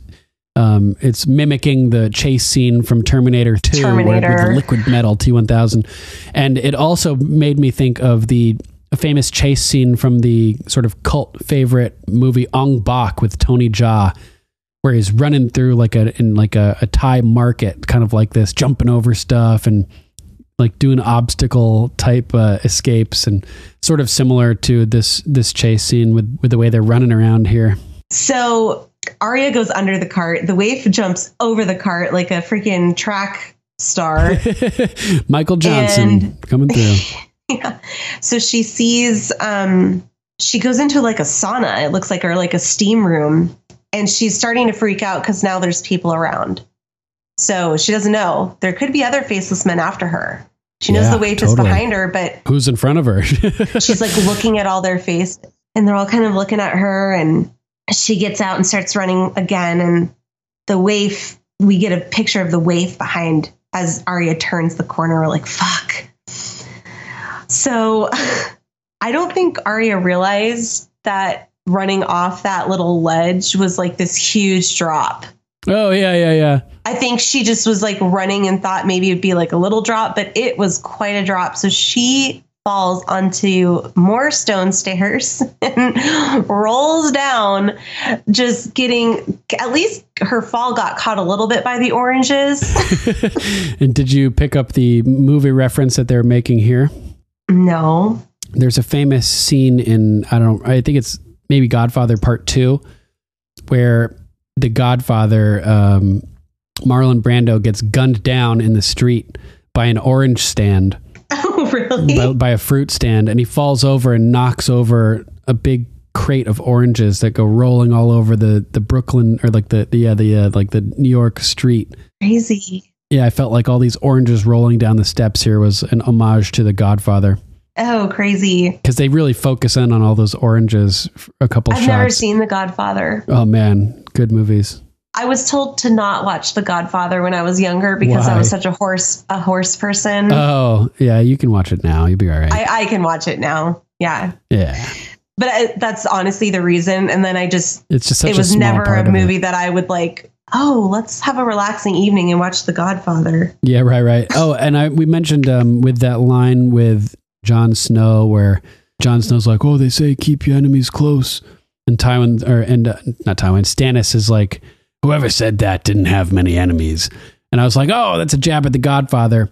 Apparently, I think Sir Patrick wrote in and told us that keep your enemies close, keep your friends close, but your enemies closer. Originally, basically comes from Sun Tzu's The Art of War. so if that's the Oh, case, then I was well. way off. Samsonite. Sli- slippy, slappy, Samsonite. I was way off. Okay, so we continue with the epic chase and she falls and she rolls and rolls and rolls and we're starting to see bloody oranges Oh, yeah. and blood on the stairs and people are yelling at her because she's fucking all their fruit up. Yeah, and the referee's And- counting one, two, three as she's lying on the canvas on her back. She grabs, um, she picks up her hand because it's on her stomach and Yeah. she's bleeding again. And it's like, she should have been bleeding 10 minutes ago. But okay, she's bleeding now. Yep, and the focus changes from being the camera focused on Arya in the foreground to morphing to being focused on the the blurry figure in the background of the. Terminator. Yeah, standing at the top of the stairway like I'm coming for you. Arya. Okay, so I have a question for you because Arya has bloody hands at this point and she's touching things that she doesn't really need to touch. I know she's yes. like Do you think she's leading the waif to her room? I absolutely do. Okay, I, I do, do too. Because when I first watched it, I was like, "Stop touching stuff, girl! Yeah, like you're she's leaving gonna tracks. see the blood. Like Hansel and Gretel. you're leading her straight to you." So But yeah, but her to. after like maybe the second or third time, I was like, maybe Mm. she's doing that on purpose so she can lure, lure her where she has her weapon. Yeah, she's leading her into a controlled environment that Arya is familiar with and has weapons about and stuff like that. It's pretty slick, actually, the way she does that. Because she's, I, and I'm wondering um, what percentage of her struggling at that last little part where she's uh, uh, stumbling through the halls and like leaving the bloody handprints. What percentage of that is actual struggling, and what percentage of it is acting to to make the waif feel comfortable and confident? I, I like that you brought that up because I have this in my notes. When she first got stabbed and was walking through the the farmers market, she was really cold, so she was shivering because I think the Mhm. water was really cold. Because Yeah, she comes up, I mean, too, she was in shock, so she's you shiver. shivering, and um, she's walking okay there. I mean, she's definitely hurt, but this scene, I would think she would be in better shape than the first time because she's just opened up already kind of um, like healing wounds versus fresh cut wounds that are bleeding a lot. So Hmm. I I thought I She made was a like playing note up a that well, I just made a note that she seems extremely um ill all of a sudden for she hasn't been bleeding that long from her fall and she's she seems very weak. Yeah, she may be giving the waif a false sense of confidence. Yeah, I like that you brought that up. That that actually I agree with that for sure after thinking about it. Yeah, it's interesting. Before we get to this point, too, though, there's that funny scene where Arya is walking along and she looks up and sees the waif like running along Oh, the yeah, top of that. of that- And she keeps like wall. moving her legs as she run like falls Flies through down the like, air, like- she's like running through the air. Yeah, like those Olympic jumpers that like run and jump to the long jump. They're always like running in the air still. What a fun scene to uh act in. Yeah, and I bet the waif, the actress, I bet she loved it too because she's getting to do all these cool homages to famous movies like here T one thousand, Terminator two. A couple episodes ago, we brought up how she was emulating Neo in the Matrix with her like Yeah. master kung fu speed and stuff like that. So, what a fun role to play as the actress. Yeah, it's a, it's a fun role to play, but it's not a fun role in the fact that no one likes you. Right? Yeah, it sucks, unfortunately for her. Um, Um, kind of like Joffrey. yeah, yeah. He's such a nice guy and so personable, apparently, out in the real world. And he's just like hated. Yeah, he was really nice when I met him, for sure. He was super nice. Apparently, he doesn't act anymore. Yeah, I think I heard he may be doing something new um, sometime soon. Oh, but, I um, would hope so because he's very good. Yeah, I'm not sure though. Don't quote me on that. I'm not even going to include that into the podcast unless I research it. Um, so, what did you think? Do you think Arya purposely cut out the candle? oh yeah, totally, no question. I love that. It's because she had just been learning how to fight in the darkness, right? Blind. I that's what I thought too. Is she's she learned how to fight blind, so Mhm. she's off pure instinct. So she doesn't want to see the waif coming at her. She knows she'll beat her in the dark. Yeah, and the waif is is used to fighting in the light. I mean, she may Yeah. have had this blind training at some point, but if it, but it probably wasn't recently. So it's a it's a gamble, but it's it's at least manipulating the environment to throw the waif off potentially a little bit, get her off of her game, Because the way little. the camera's angled, sometimes I, I I go back and forth every once in a while, but I'm pretty sure it's on purpose. the way I saw it is that she stands up straight, holds needle directly in front of her face, like bisecting her face. Oh, yeah. holding it right in front of her. And while the blade is right in front of her nose, she closes her eyes and then she whoom, Hmm. swings her arm down into like a fighting stance That's and right. simultaneously cuts the, the candle. Uh, but her eyes are already closed, so she's already Hmm. in darkness when she cuts the candle, and then it just suddenly immerses the waif into the darkness as well. And she and Arya, you know, has the advantage. Hopefully, pretty slick. And I had I had this feeling from the beginning that she was going to survive. She was going to be the one that comes out on top. Yeah, hopefully. I, mean, just yeah. knew we couldn't lose Arya to the waif. yeah, and especially to make sense because it's it was so recently that Arya was fighting the waif in hand to hand combat as a blind girl and Mhm. learning the waif's moves and her patterns. and she finally she finally her. cracked it, you know. So Arya has like the potentially the single combat ad, um, advantage against the waif at this point, and adding darkness as an element just yeah amplified any uh, any advantage that Arya would have had theoretically. Definitely. So we cut back over to the House of Black and White. And Jaqen H'ghar sees some blood on the floor Yes, he does. and he gets curious. I love that staircase with the braziers on the staircases. They're like low to the Oh, ground so and not cool. like up, standing Yeah, up Love it. or hanging. It's just such a um it's great juxtaposition from Dany's throne room, which have the braziers up high. Oh, the hanging things. They hang from the ceilings. They're Yeah, like big chandeliers. So these ones are kind of down on the ground and all the candles. Oh my god, I love the House of Black and White. The candles encircling the pillars on the they're Yeah. on the floor. Really cool looking. So creepy and gorgeous and mysterious.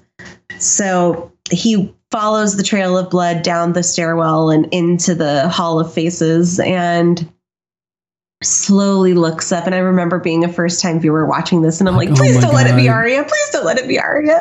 Yeah, is it going to be Arya's face on the wall? It has to be the waif. It has to be the waif. and it is the waif, but she's bloody still, which I thought was such a great choice for Arya because they take such time and care to clean the bodies. Like that's a part of the ritual. yeah, it's kind of hinting like uh, your ways are not for me. Like I'm I'm done with your ways. Yeah. For the faceless men. Like Yes. So Jaqen H'ghar turns around and Arya is there yup. with Needle. oh yeah, drawn. You told her to kill me. And he goes, Yes, but here you are, and there she is. And you know, finally your your your training's done. You're finally no one. And she's like, Oh no, no, no. A girl is Arya Stark of Winterfell, and I'm going home. And I'm like, Yes, she's going back to Finally, Westeros. so epic. And she, when he, when she says that too, she's like, "A girl is Arya Stark of Winterfell," and I'm going home. And Jaqen like he smiles, but it's interesting. She's like, "You told her to kill me," and Jaqen admits it. And Arya walks up and pushes the pushes Needle right against his chest, and he walks into it, pushes back against her. Yep, he leans into yeah, it. Yeah, so epic. Kind of like it reminded me of Khal Drogo in season one. He pushes into the Iraq. Into the or- Iraq- or Eric, yeah. Is is, how do you say it? Uh, I'm not sure. I, I say Eric, but I've heard Eric? it Iraq uh, as well. Arik? Arik, yeah. It's I said Iraq, so that's wrong. well, I don't know. Maybe it, maybe it's wrong. Maybe it's not. I'm not really sure what the precise pronunciation is. I've heard it, you know, multiple ways. But yeah, it just sort of remindfully like ugh, like pushes pushes his chest into the blade even further, just showing how badass he is. That was a great homage to Dro- to Drogo, which I only just now realized. But did anything about this scene stick out to you? um, how so? Well, I noticed Arya doesn't seem to be in pain. I think she drank some of the water. Right, that's what I was thinking. Like, mm-hmm. I finally we have a, potentially an answer to the mystery of how Arya was healed so quickly. Remember, if you're someone, right, the the water will kill you. So, Yep. when Arya drinks the water and and it takes away her blindness, apparently we we discovered that the water can heal you if you're no one. So it seems like I don't know what the deal is here. Maybe she really did become no one, even though she calls herself Arya Stark, because she has a a load of faces in her bag up in Winterfell that Sansa finds. So clearly, she's been given access to the faces, unless she stole them. Yeah, which is also entirely possible. But uh, either way, I thought it was really interesting that Jaqen calls her no one. And maybe she has achieved, like, maybe once you've become no one, you can be anyone you want, basically. That's so, what I think, because he does go by Jaqen H'ghar.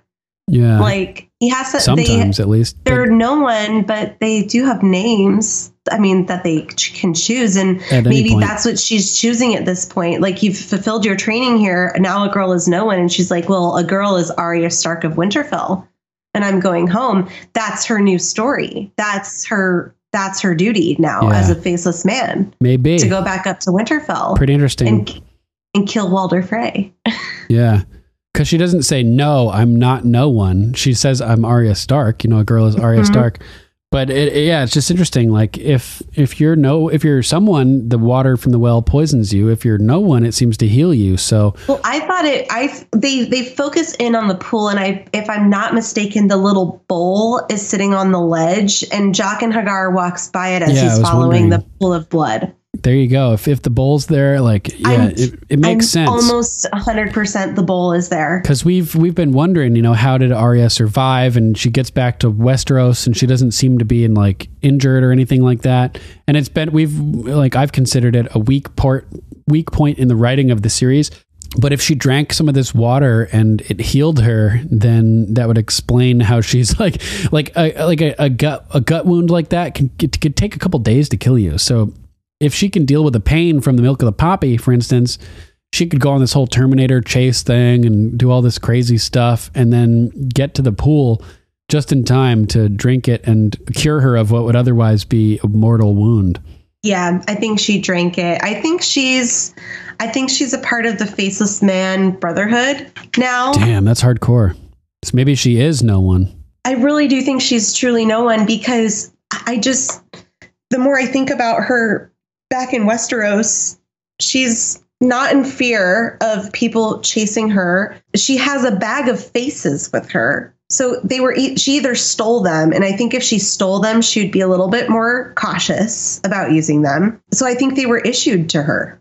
It's possible. Like, you're, because I mean, Jaqen H'ghar was in Westeros. Why can't she go back and be a faceless man there?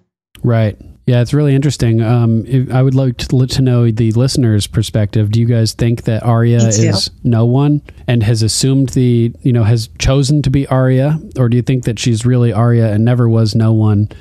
And if that's the case, then how did she survive drinking the poison when it made when it cured her blindness? And did she drink the poison water this time? do you think Arya is no one or like completed her no one training and is truly no one or is not and she stole the faces? Yeah.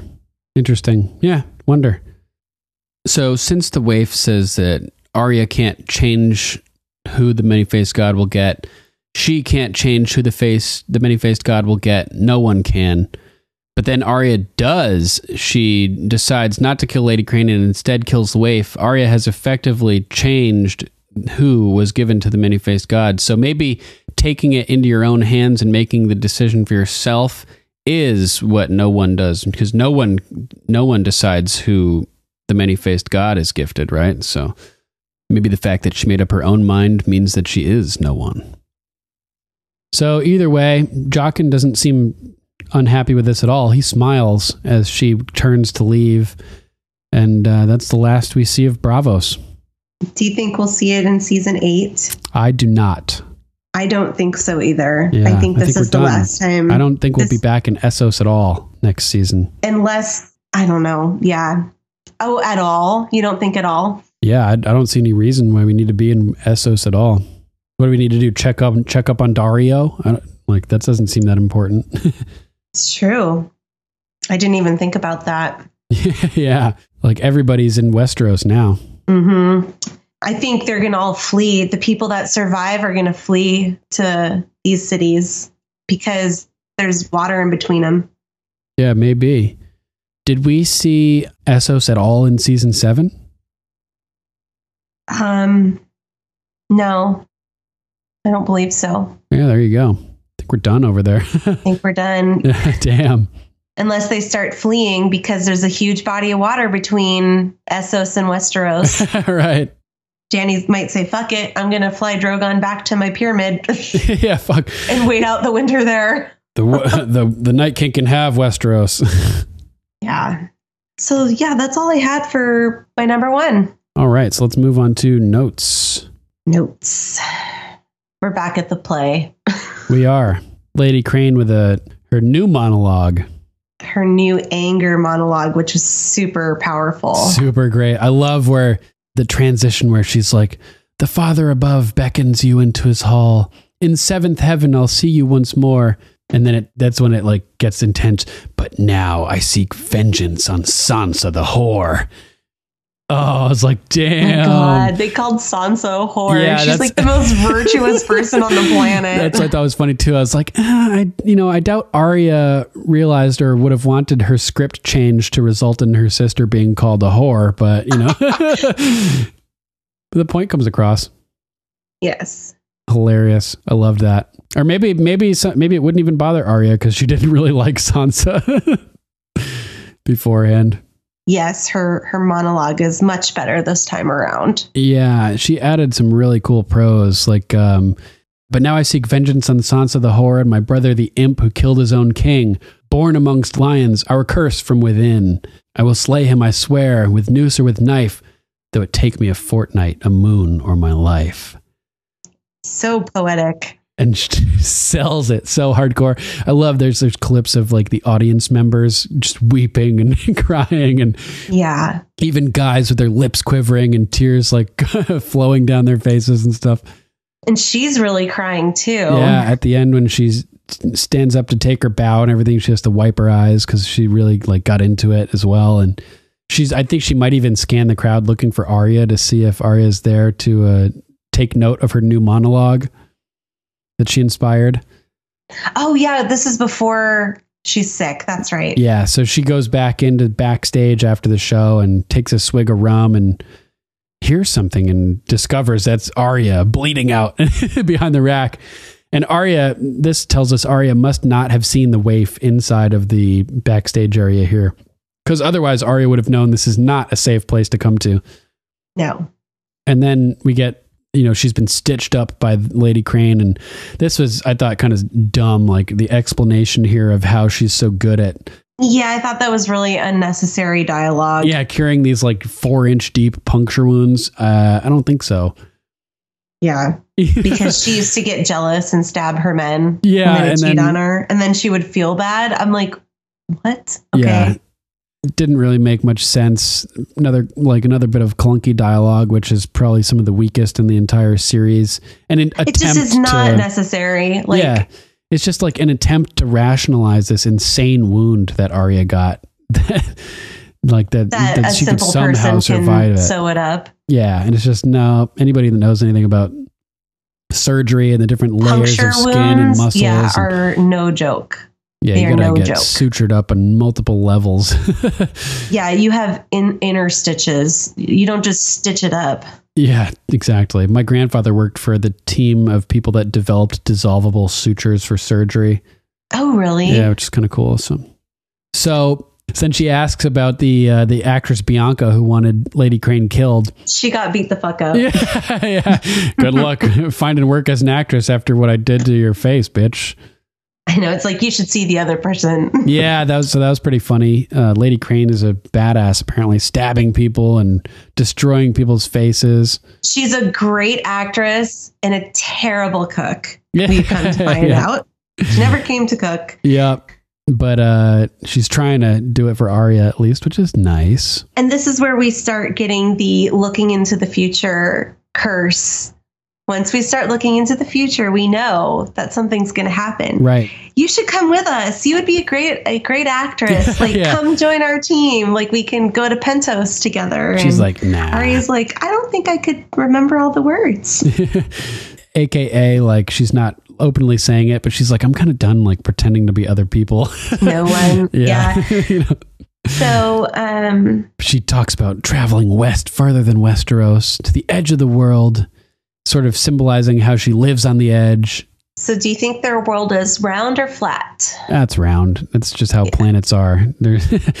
I don't buy any. No, it- Oh, I don't either. But I was just thinking in the context of this world. that's what I mean. be- Like the physics of your universe are faulty if you write a write a story with a flat Earth. yes. What's west of so no one's ever gone west of Westeros. But wouldn't they just hit Essos? If they go far enough, yeah. Unless there's some unknown continent like the like the Americas Like over the there on the other side of the planet. Yeah. Oh, spin-off. Yeah, yeah. West Westeros. West of West. Westeros. like dumb, dumb and dumberer. Um Middleos. Yeah. in between. yeah. Centros. So Milk of the Poppy. Yep. It looks very thick and goopy. Goops. She's like, Arya's like, I don't want that. The freaking waif is after Yeah. me. If I have to run, I need to be able to run. I Yeah. can't like sleep all day. She's like, this is honestly what the body needs. Like you do need to sleep.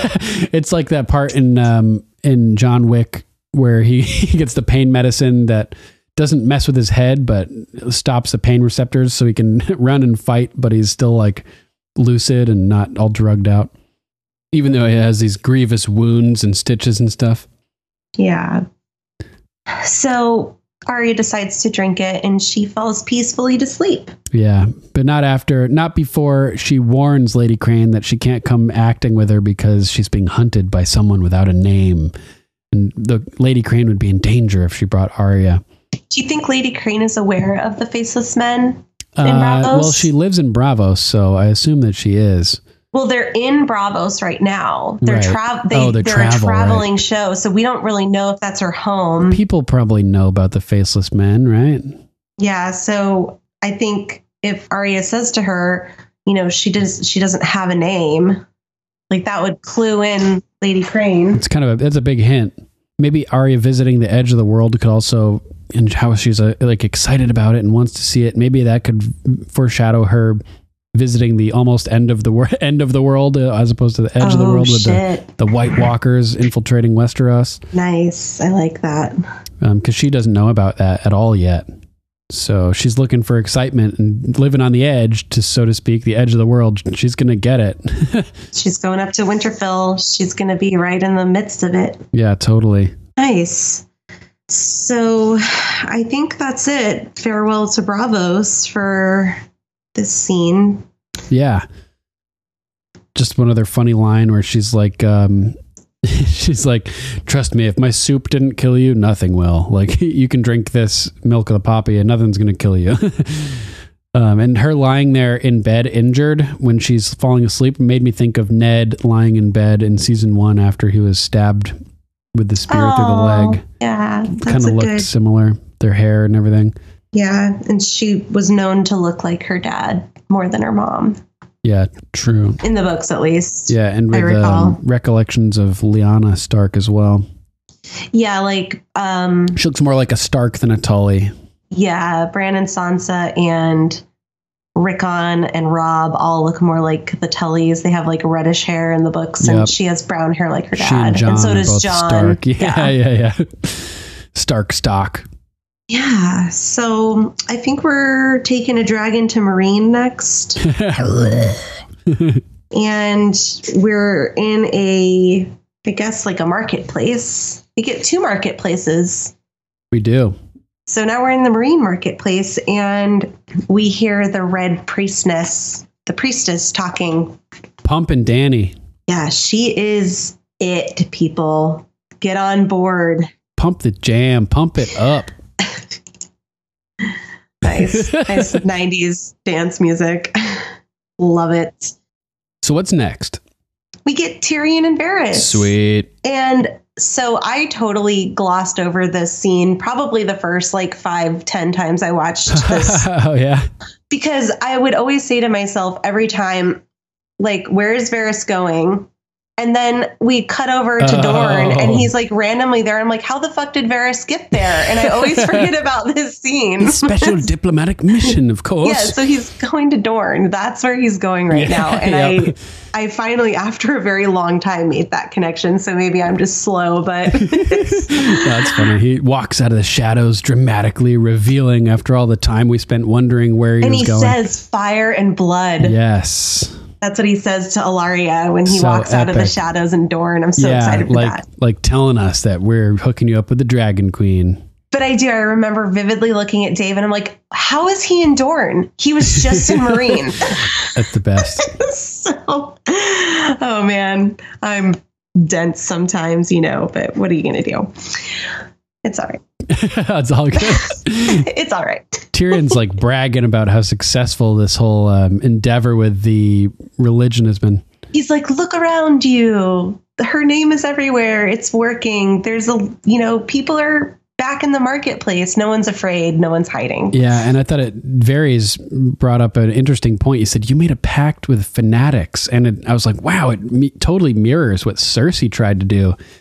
In King's Landing. I didn't even think about that before this rewatch, Ooh, yeah. where they've both sort of empowered this, this Religious fanatics. yeah these fanatic fanatical religious sects in their city and we haven't seen it come back to bite Tyrion but then again the Lord of the Light Lord of Light is like the only god we've actually seen any evidence of Mhm. so if if one of these fanatics are following an actual god or you know something real it seems like it's you know the red priests Maybe basically they're not fanatics then. well, even if you're like, you know, if it, whether it's true or not, you're still pretty fanatical about it. you know? That's You that's know? true. yeah. So Tyrion's all stoked about how it worked, and I, I like um, Varys has a, a pretty. They have a cool, cool little back and forth here. Tyrion's bragging about how it worked. And Varys is like, if you shaved your beard with a straight razor, you'd say the razor worked. That doesn't mean it won't cut your throat. And Tyrion says, spoken like a man who never has to shave.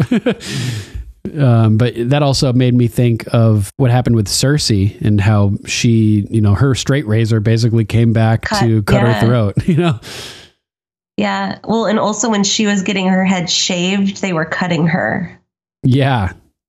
Like when they were cutting all her hair off, they were nicking her shoulders and her head, and she was bleeding.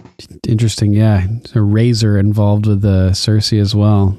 That's, yeah, good catch for that. It's kind of cool. Symbolic. So Tyrion's like, we need our queen back right now. but before that, we we find out that Varys is going on a mission. He's Yeah. leaving. And- He's going on an expedition. Yeah. And Tyrion is so sad to have Varys leave. He's broody. Yeah, he's like he's like that whole Star Wars part. He's like, I'm going to miss you.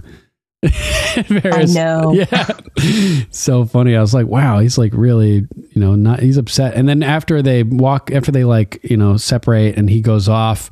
Tyrion ro- walks off, and he look, he's really brooding. Like you said, he's like, he looks super, super sad. It's like Yeah. my best friend just left. Yeah, so we'll see Varys again soon. But for now, it's bon, bon voyage. bon voyage, Varys. What's your next note? Are you at Riverrun? Yes, back at Riverrun with Brienne. Brienne and Brynden. Yes, I think there was something else. I oh, there was a a funny part we skipped before when we talked about Brienne and Pod arriving at Riverrun, where uh, Podrick is like Captain Obvious from from those commercials. They're overlooking the the siege camp encampment. Um, It's like, my lady, riders are approaching. well, before that, he's like he's like looks like a siege, my lady. Oh, yeah. and Brienne's like, you have a keen military mind, Pod. Quick one there, Pod. Classic little moment. But yeah, next we're with Brienne and uh, Brynden, the Blackfish, as Brienne is pleading her case to. Uh, Two stubborn warriors going at it. yeah, I love it. Very similar, aren't they? They are very similar, which is why I think a couple episodes back, Sansa says you'll know how to talk to him. Like, maybe. because at first he completely writes her off, but then he actually reads the letter. right. And we were wondering. She gets him to read the letter yeah, yeah, she does. It's pretty impressive. He, what she says really strikes him. Because he he goes on to say to Brienne, "I don't know you. I haven't seen Sansa in years. I, don't, know, her signature. I'm not yeah. reading this letter." So for for him to open it up and read it Yeah. and realize, wow, she's just like her mom. She know he knows in that moment that it's true that this is Sansa. It's so funny, yeah. And those are all such good points that he's making too. Like this could easily be a ploy. Like Ramsay's ploys against Theon and stuff were more complicated than this.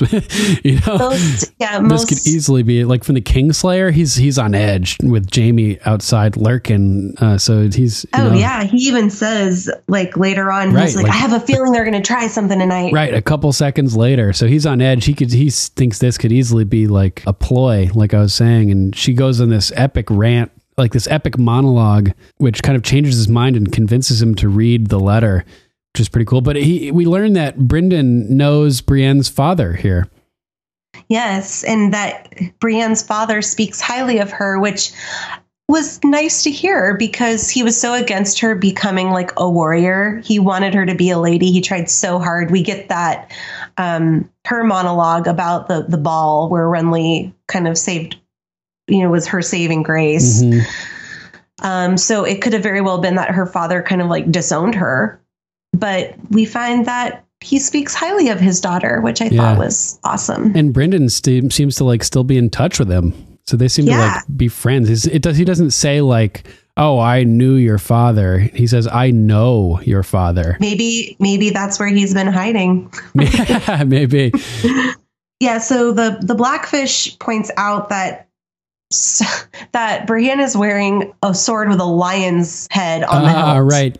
Because Brienne denies that Jaime's his friend or her friend. I think Brienne needs to change the hilt of the sword.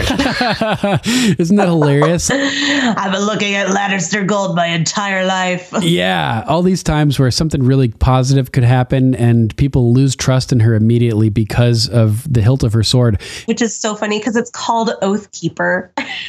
That's what yeah, true. So ironic. So he's making the point that that Riverrun can last much longer than than her one-handed friend Jaime thinks. You know that they can they can withstand the siege for quite some time, and that's when Brienne says he's not my friend, and uh, he brings up the the sword and everything like that, right?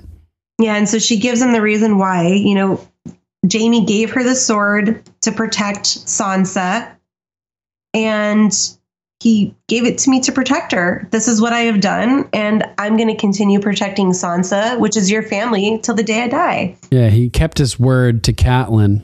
Yes, he kept his word for sure. So she hands him the piece. She hands him the piece of paper right too. and he just seems like stunned by this like he's like he's like so shocked by this revelation that the black that uh the kingslayer may have done something positive and created this positive charge for brienne basically and so he actually decides to read it which is pretty amazing brienne dropping truth bombs Yeah, and she he goes, she's exactly like her mother, but I don't have enough men to help her. And Brienne's like, well, you have more than she does.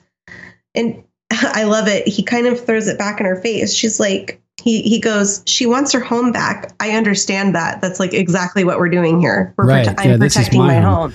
but the thing Yeah. is he's not lord of Riverrun so But as far as he knows, Edmure is Edmure is still in captivity at this moment. right so he would be the rightful lord if edmure were eliminated essentially Yeah, and at this point, he's pretty. He's kind of written Edmure off. Yeah, he's like, just kill him. I want Riverrun.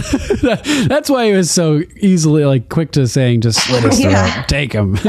Yeah, slit his throat. I don't give a crap. Hilarious.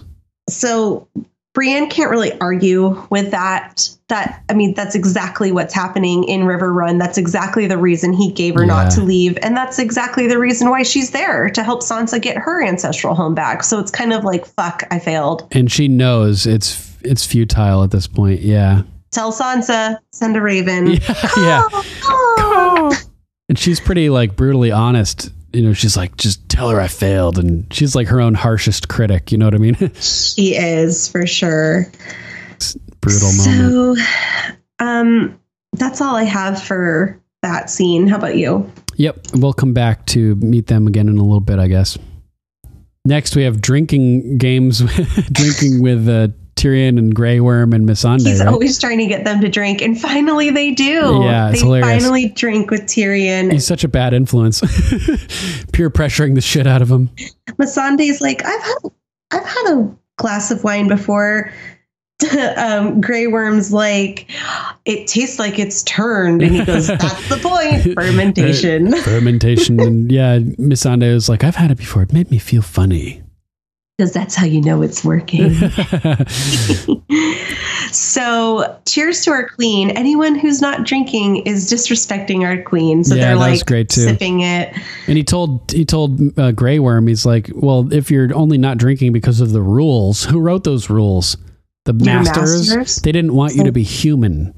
Have a drink with me. I, I love that logic. Like they were dehumanizing you, giving you like eliminating the simple pleasures of life.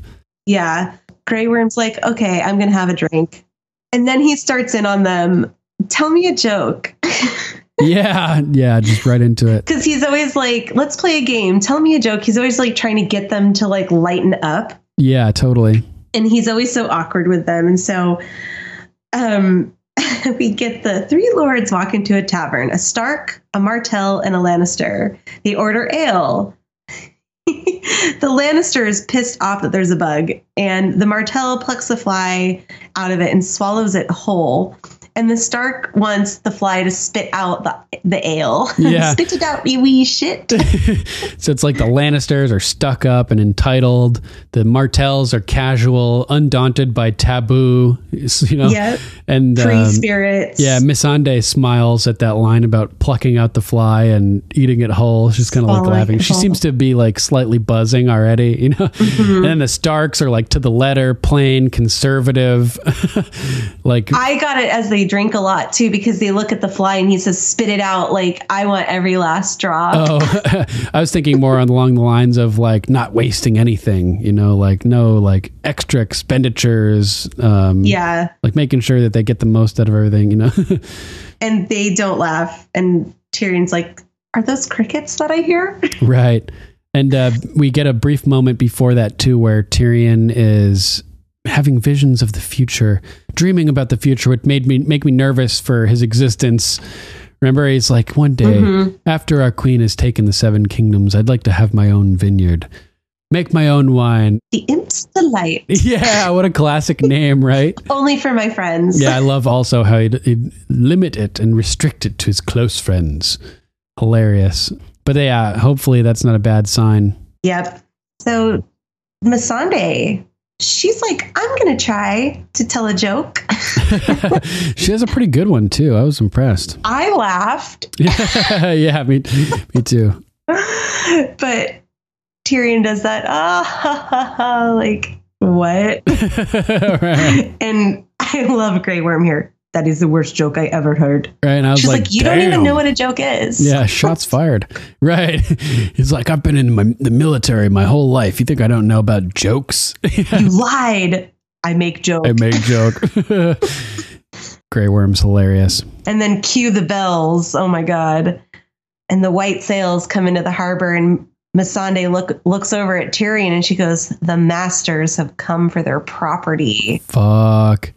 And Tyrion was so excited about having, you know, secured the city and all this stuff, all this. But um, we, as we learned at the Dosh Khaleen, since they had been negotiating tens of thousands of horses in exchange for Dany with the free cities, theoretically, the free cities were aware that Dany had been captured. So they sent a fleet to Meereen to try to take it back. This Yeah. is their chance, basically. Yep, they're taking a chance. Yeah, this is their big shot. Tyrion also tries to employ his honeycomb brothel jackass joke again. Which we never get the end to. We've heard the start of this joke like two or three times in the Ugh. series, and it, we've never heard the ending. So I I'm hoping so we hear the ending in season eight. Yeah, I bet we'll never will though. Probably something No, we'll never learn. totally. I agree with that. So funny. So yeah, I f- totally forgot about this whole like war that's happening here, basically with the, all the catapults launching everything at the ships and everything They're like that. setting Meereen on fire. Yeah, it's fucking crazy. Um, we can just talk about that part right now if you want. Sure. So the master the masters fleets are launching the fiery balls at the pyramid. Yeah, right. All the catapults, like everything is just being launched into the city, and oh, oh, Tyrion's apologizing hilariously. It's like, Like I admit it, I was wrong. I, I was wrong. And Grey Worm's getting all pissed. He's like, no, no, no, no. You don't know what to do with the army. He's like, the army will not go to the uh, to the coast. I'm taking over now. Yeah, We're gonna stay in the pyramid. yeah. We we got to hold the down the fort basically. Yeah. We're no use out there. Yeah, yeah. And then all of a sudden, boom! Something like nails the pyramid up high, and I was thinking, oh man, one of the catapults just connected. hmm But- That's what I thought too. Yeah, then we hear like what sounds like steps, like someone like walking down the pyramid, and it's Drogon Mm. walking down, and all of a sudden Dany comes into the to the the pyramid like a true hero's entrance into the penthouse. She's had a bath. yeah, she has. She looks all fresh and everything, and Yeah. comes in and she looks pissed off.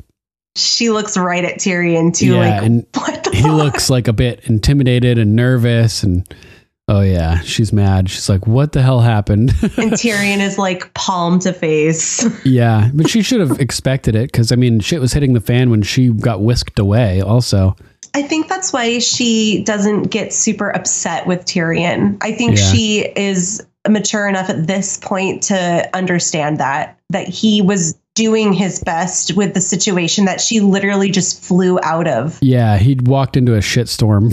The last sure. time she saw him, they were surrounded by the Sons of the Harpy. Yeah. She, for all she know, that until They were all I'm dead. sure Jorah, yeah, I'm sure Jorah and Daario told her that they all survived, but Right, right, right. up until then, she didn't know if he was dead or alive. So the fact Totally. that he's been trying, I think, saves his ass here. Yeah, And knowing and knowing what she left him with, and I believe she acknowledges that in a in a episode or two from now to him. Like I realize I left you with like a shit show. Oh, interesting. Yeah, I don't remember that, but I'm yeah. It, I mean, I don't doubt it, its existence. I'm pretty sure she she says it in passing. Like I knew I left you with like a difficult task. So oh, like right, right, right. Yeah, like, I think let's remember mo- move on from that. Like, what do we do now? You know, Mhm. I'm not going to kick you out. I'm not going to kill you. I'm a little upset that this is happening, but I left you with like chaos and I, you know, shouldn't be upset. Yeah, So yeah, so enters Dany and the I love how the Unsullied stop and they bow and Right. everyone's like, it's Dany. Neil. She's back in Meereen. Oh She- no. yeah. It's like a moment, like a huge moment when she walks in, and everyone's just like, "Oh my god, there she is!" Entering Yeah. through the penthouse uh, um, balcony. And she's back in Meereen. Like when I first watched it, I was like, yes, Dany's out of Meereen. And now she's back in Meereen. Uh, that's true. so just, is she going to stay there forever? I think at this point, that's what I was thinking when it was a first Right. time. I'm like, I don't Oh think Oh god, she's back. We're never getting out of here. going to ever go to Westeros. yeah, totally. in fact, I'm almost positive. Thankfully, uh, thankfully, she sails west in just a couple episodes. Yeah. Two episodes from now. I can't wait. I know it's gonna be so good. Da, da, My favorite. dun, dun. And the Yeah. dragon's like screeching, flying ships. so next we're back at Riverrun, right? With Edmure, and Edmure crossing the little bridge towards the, the drawbridge. being a bitch. Yeah, Drinking out of cups, being a bitch. I seriously, you they just let you go. Why are you following directions? They just let you go. You're going back to your ancestral home. You guys have provisions for two years. You have an army. Like, why would you give up the castle? only to save his baby his baby son's life, which may or may not exist. But I I mean, does Jaime know where said baby is? Is he at? Is he at the twins? Jaime is the like the all powerful at this point com- from uh, Edmure's perspective. He doesn't have you know, he doesn't have much choice but to buy what he says. I know. I know, but I mean, I just, I don't know. I feel like Well, think about this, right? Ready? Family, duty, honor. What comes Sure. first? family. I get, I get it. Believe me, I get it. If someone were going to threaten my kid, I would probably do the same thing in that situation. Mm. However, from a show perspective, right, right, right, right. like Yeah. it would have been kind of a cool twist. And Oh yeah. but we don't know where the baby is. Where is the baby? Is it? Is it? I'm assuming she's at the twins with the baby Yeah, I am not sure. she's a Frey. it would make sense. I mean, I don't think she ever left the twins. He left the twins to go or be in a dungeon somewhere, or he was in the dungeon yeah, at was- the twins. yeah, for for most of that time until he got moved to uh, Riverrun for River the, Run. the siege So I think purposes. so Jaime probably does know where the baby is, but do you think Walder Frey would let Jaime? Oh, probably because he doesn't give a crap about his grandkids. He has like hundreds of them. So yeah, I'm talking myself out of my own theory. it's hilarious. Give up the castle, save your baby. yeah. That's what he does. He, yeah, he, he goes with the old house words, family, duty, It's- honor. It does. It's so hard to watch though, because the Blackfish is like, no, you guys, like, do not let him in. Mhm. Do not let him in. But at the He's same Lord time, it's his castle. He's the Lord Yeah. of Riverrun. He can do what he wants with it. He can turn it over to. I demand entry. yeah. It's pretty interesting. You are not the lord of this castle, my lord. yeah, yeah. Like, what? What are the the guards? They're just not going to let the Lord of Riverrun in. he has a duty, and I think he feels really bad because I think in the bottom of his heart he kind of knows, but he's like, ah, I can't obey you. Yeah, and I feel like he does respect the blackfish as well. He just like he, he he's caught between a rock and a hard place there. you know. Yeah, and then they're like lower the bridge, and the the blackfish is just like, you guys are fucking stupid. Yeah, so dumb. Oh, poor guy. Yeah, so Edmure walks in and uh Black Walder makes a point to Jaime. If you're wrong, we just surrendered our most valuable prisoner. right, right. And that's when it kicked into me that releasing Edmure kind of mirrored Kat's releasing Jaime Mhm. where Yeah. if Jaime didn't follow through and try to protect Sansa and Arya, then she just let go of their most valuable prisoner. Same thing with what Jaime did here. So it's interesting that Kat's um, willingness to let Jaime go and trust him maybe influenced Jaime's decision here to let Edmure go and trust him. Yeah, and I think he knows that Edmure's not a very strong character, like doesn't have a strong backbone. So it would be highly unlikely for a, a character like Edmure to say one thing and actually that kind of goes into their oath too, family duty honor. He's giving Jaime his word. Right. So, and he has he's carrying out the duty and then he's honoring the pact that he made with Jaime. Yeah. Um, and like you said about not having a backbone, they don't call him the floppy fish for nothing. He doesn't really have any strong bones. Yeah, so oh, floppy fish. Oh, the flaccid fish. yeah, even that bone's not very strong. Apparently, he can get a virgin pregnant, though. So, oh, true. He is potent. so then we get the drawbridge lowering and the Lannister soldiers marching in. And I did notice because we were talking about Jaime's armor last episode, and I kept looking at it this episode too.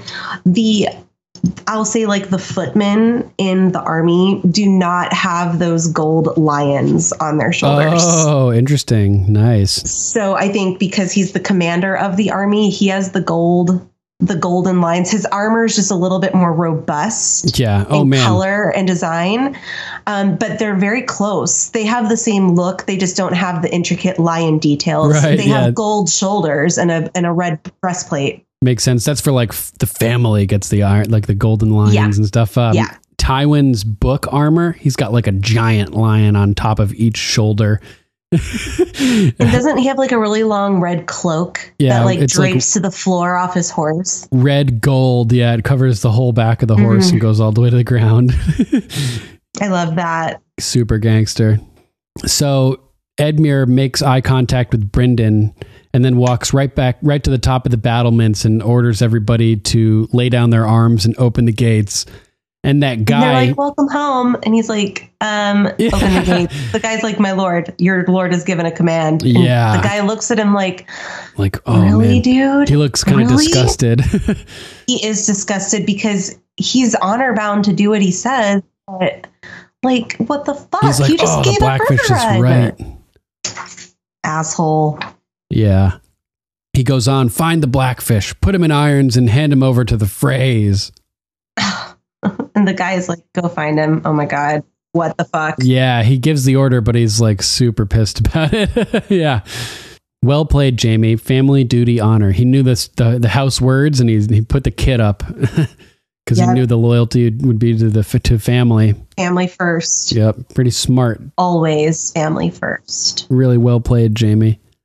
So as Riverrun is being lost to the Lannisters, what do we hear?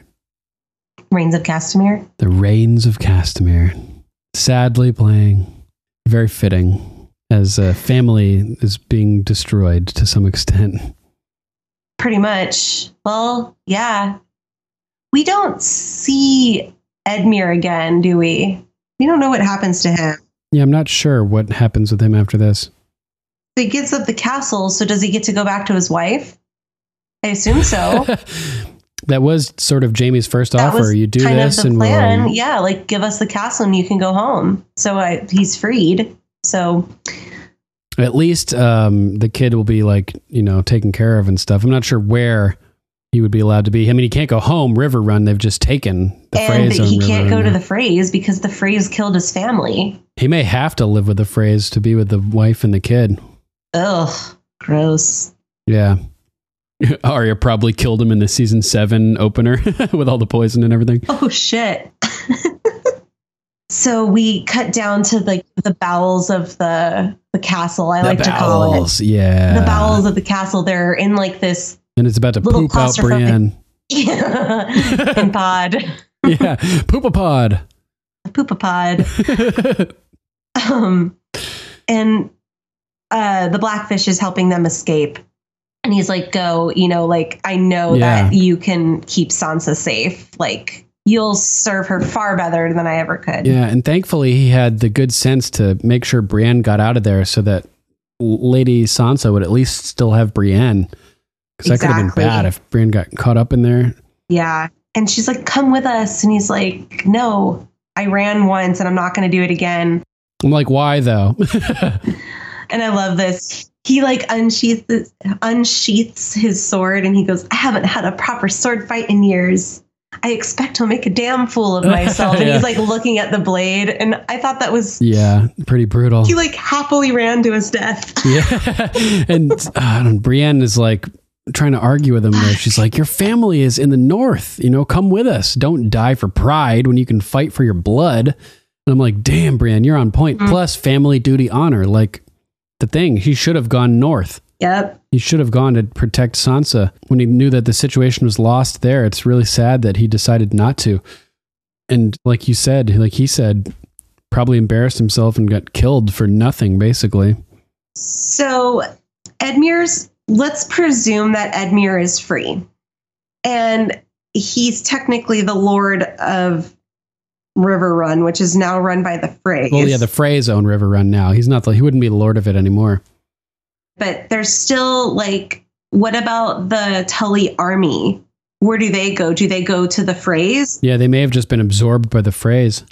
That's what I was thinking because I was thinking if some are still loyal to the Tullys, maybe we'll see the Tullys again up in Winterfell. That would be cool. Some so they run away to help join like the North remembers the uh, the Yeah. resurrection And- of the Stark thing. But they're from the Riverlands though, so like uh, they wouldn't. They're from the Riverlands, but Edmure, um, Sansa is Edmure Tully's niece. Right, so it could be a theoretical place for them to escape to if they felt oppressed by new leadership in the Riverlands.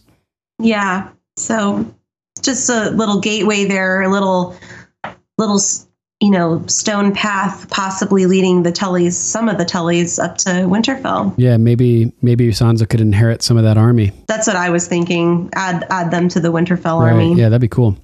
whether it be to fight the army of the dead or Cersei. Mm-hmm. Yeah. So man, it sucks we lose the blackfish here. so we get the they're in the the rowboat and it cuts out to the courtyard and the banners are being dropped and Ugh. Lannister banners are being Lannister banners? yes Oh, interesting.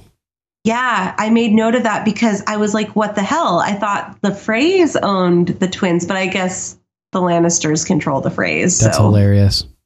yeah it was a lion banner Interesting. Very interesting. It was a red lion if I'm not mistaken it was certainly not, Not the twins two castles. yeah it was great. certainly not the twins It's funny. So we cut out and it's dawn. It's Mhm. just the hour before dawn. It's very light out because this is all taking place at night. And Jaime is looking out over the river and he sees a little rowboat with Yeah. Pod and Brienne in it. Focuses on it, leans out a little bit to get a good look. And this this was very interesting to me because they had the conversation. They're like, Right. honor compels me to fight against you. So technically at this point, the Blackfish rebelled and Brienne is like kind of sneaking out of there. Jaime had every right to like send an like some of the army after her. Right. She's really lucky that only Jaime saw them escaping. Exactly. And I think it was like a truce. Again, he just waves at her like, I see you and you're you're okay. I'm not gonna Yeah, totally. which is I thought very noble. Yeah, they love each other, you know, like whether or not it's full blown love on Jaime's side, like he he loves her. He has an absolute love and respect Yeah. for her. Last thing they, want is to fight each other. Like they were both almost sick imagining it. Yeah, they have a bond. Yeah, it's a totally. strong friend. I don't want to say a friendship, but it's certainly a bond. yeah. And man, I love it. He lets her go, which shows Brienne that, you know, to her statement earlier that they would have to fight against each other, he is kind of relinquishing that. Like, He's I- reluctant about it for sure. yeah, we're on opposite sides and I'm letting you go. So that says a lot to Brienne. But also, she had said that we would have to fight if like if it if you guys attack the castle essentially and they didn't technically attack R- Riverrun stood down Except the blackfish kind of, right but he was rogue at that point he was rogue. yeah. The rogue fish. yeah. Like the you know like like just like he is the blackfish separating himself from the rest of them and doing his own thing. That's why they call him that. He's like the black sheep of the of the Tullys yeah. so yeah um so technically Well, technically, there would be no wouldn't be a reason necessarily for them to to fight at this moment. Because it didn't come to combat at the at this at the house but uh it you know i don't know it's it's a tough call Yeah. luckily jaime let her go which is really cool I loved it. It was just so symbolic of their previous conversation. Like, yeah definitely honor compels us to fight against each other, but here I see you and I'm letting you go hmm to go protect Sansa. we'll only fight if we really have to Yeah. uh, it's pretty crazy Um, I think that's all I have for my notes. Mm, we except for learning about um the blackfish being killed jaime Oh, yes, yes. so then we cut back up to the castle and jaime's up at the battlements and he gets word that from a guard that they've found the blackfish and he's like good bring him to me but unfortunately the guard tells him that the blackfish died fighting and i imagine that jaime is genuinely upset by this because the blackfish has sort of been a revered figure in westeros and i know jaime looked up to him and was upset that the blackfish had such disrespect for him so it probably saddens Jaime both that he's died and that he never had a chance to improve his image in his eyes. Yeah. you know, never had a chance to sort of redeem himself and earn his respect, which I'm sure he would have wanted to do if he could have. He really did try to um, be respectful and everything when they had their little parley. Definitely.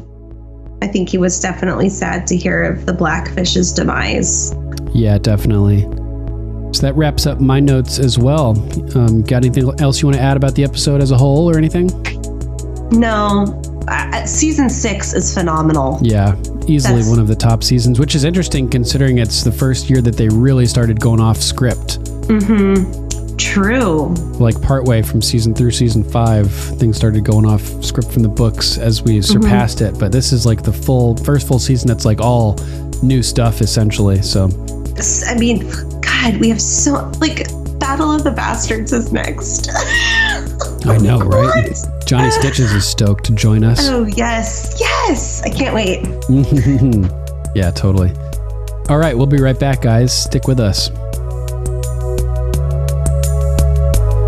Finally, a girl is no one. A girl is Arya Stark of Winterfell. And I'm going home. And we're back with Game of Thrones and history. From townandcountrymag.com, the real people that inspired Game of Thrones, by Nancy Billio.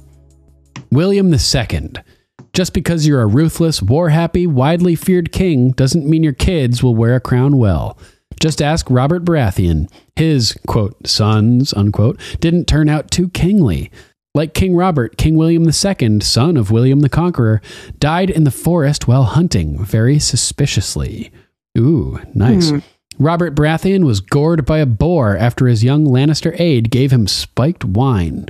In King William's case, an arrow pierced his lung on August 2nd in the year 1100. In the New Forest, and his nobles all fled. A peasant later found the body and thought he should tell someone. A modern historian called the unmarried king a quote rambunctious, devil may care soldier without natural dignity or social graces, with no cultivated tastes and little show of religious piety or morality. Indeed, according to his critics, addicted to every vice, particularly lust and especially sodomy. Ew. Gross. Sounds like a cool guy. wow. Whoa. William II was cool. Oh my god. yeah, yeah, yeah. You do that way too well. Todd is cool. All right. Next, we have Venice Assassins. The men of the House of Black and White and Braavos may be faceless, but they have a backstory, specifically the Council of Ten in the 15th century Venice. When you wanted someone assassinated, you went to the Council of Ten, and there are still records of their proceedings, giving the number of those who voted for and who voted against the proposed removal, the reasons for the assassination, and the sum to be paid for this execution. So hardcore. According to the 1899 book Poison Romance and Poison Mysteries, the council were particularly adept at creating ornate cups with secret poison chambers. Damn, that's so badass. Crazy. Yes. Fuck yeah, that's super cool. Next is Mary of Teck. And now we leap out of the ancient and medieval world to the wife of King George V and grandmother of the current Queen Elizabeth. Born in 1867, Mary of Teck, as she was once known, was a girl from an insignificant royal house who got the chance at the biggest prize of all marrying the future King of England. There's a reason the path was rather clear. Prince Albert Victor, the Duke of Clarence, was not very bright and not very nice. In fact, people like to speculate that, quote, Eddie, unquote, was Jack the Ripper. oh, shit. yeah, I've heard this before, or that at least. For Mary, this was no problem at all. Unfortunately for her plan, Eddie died of pneumonia at age 28. Damn. However, Eddie had a younger brother, George, fond of his stamp collection. Mary wed George in 1893 in the Chapel Royal in St. James Palace. Just like Margaery Tyrell on Game of Thrones, Mary very much wanted to be the queen. Wow. Interesting. I have never heard of that either. Another good parallel. Yeah, for sure. Oh my God. What was that sound? Ah, ravens. Uh.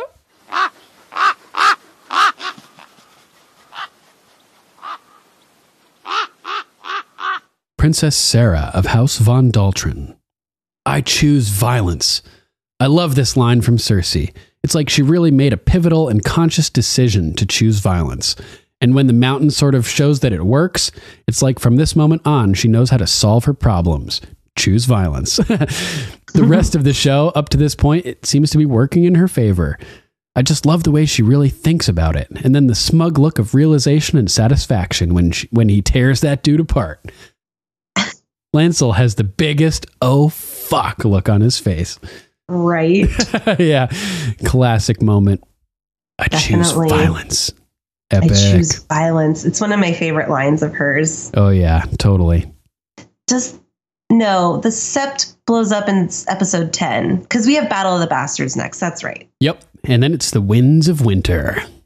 Winds of Winter. Yeah. Sir Matthew of House Rep. The many faced God was promised a name. He must always receive what is his. You can't change that. I can't change that. No one can. And now he's being promised another name. I wonder if there's a meaning here when the waif says no one can change who dies. Since the faceless men are no one, can they elect to give someone else the gift? Is that why Jaqen is okay with Arya killing the waif? Wow, you said that m- so much more concisely than I Than we did. yeah, yeah, totally. yeah, exactly. That's what I was thinking. I think so too. Yeah, I like that interpretation, Sir Matthew. Very nice. The following scene with the waif chasing Arya, we get a shot of an orange falling to the Ah. ground, and I can't help but think that the Godfather, where oranges are an omen of death. I wonder if this is a deliberate homage. You talked about that. Yeah, so it's gotta I've be. never seen The Godfather, so It is. It's sounds it sounds to be yeah, that way. This is for sure an homage to the to the Godfather. Definitely with all the fruit flying all over the place. Yes. You'll watch it, Rachel, and you'll know when you see it. You're like, Okay. oh, that's the part. Nice. It's really iconic. You know, it's an iconic moment. Got it. Um, Sir Matthew goes on. They do anything to protect their babies, start a war, burn cities to ash, free their worst enemies. The things we do for love. Hmm. Such a momentous quote from Jaime here as he is comparing Cersei to Cat. Along with Qyburn chasing rumors, this line about burning cities to ash foreshadows her blowing up the Sept of Baelor. But of course, that wasn't for love, but rather for hate. Ah, good point. Yes, I love that we both picked up on that, Sir Matthew. Yes, definitely, definitely. Oh, something I wanted to mention really quickly that we did not mention on our in our coverage of the episode when Bran is having those those visions a couple episodes ago, the flashing visions in rapid succession. The explosion that they show of wildfire is the explosion underneath the sept.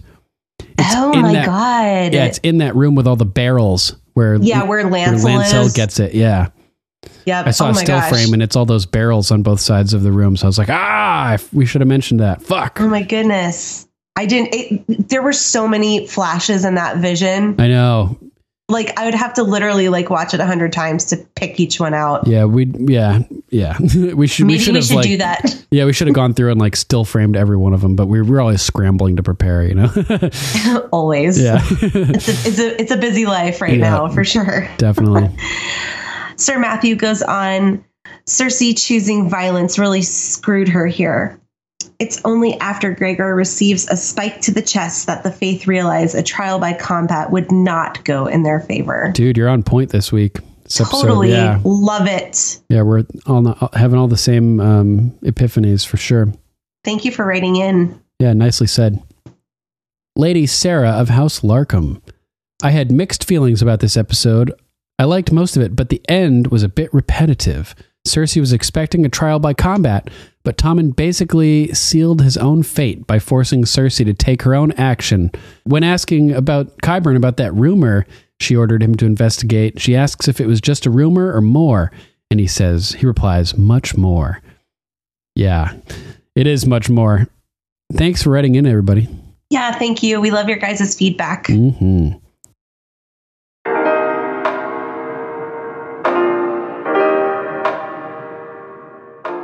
All right, that's our show, episode 100. Woo! Thank you for listening, everybody. Yes, thank you guys so much. We love doing this podcast. We can't wait to continue doing it even after the series finale has ended. So, you know, we just appreciate your patronage and continuing to listen to our ramblings. Definitely, yeah, we really appreciate it.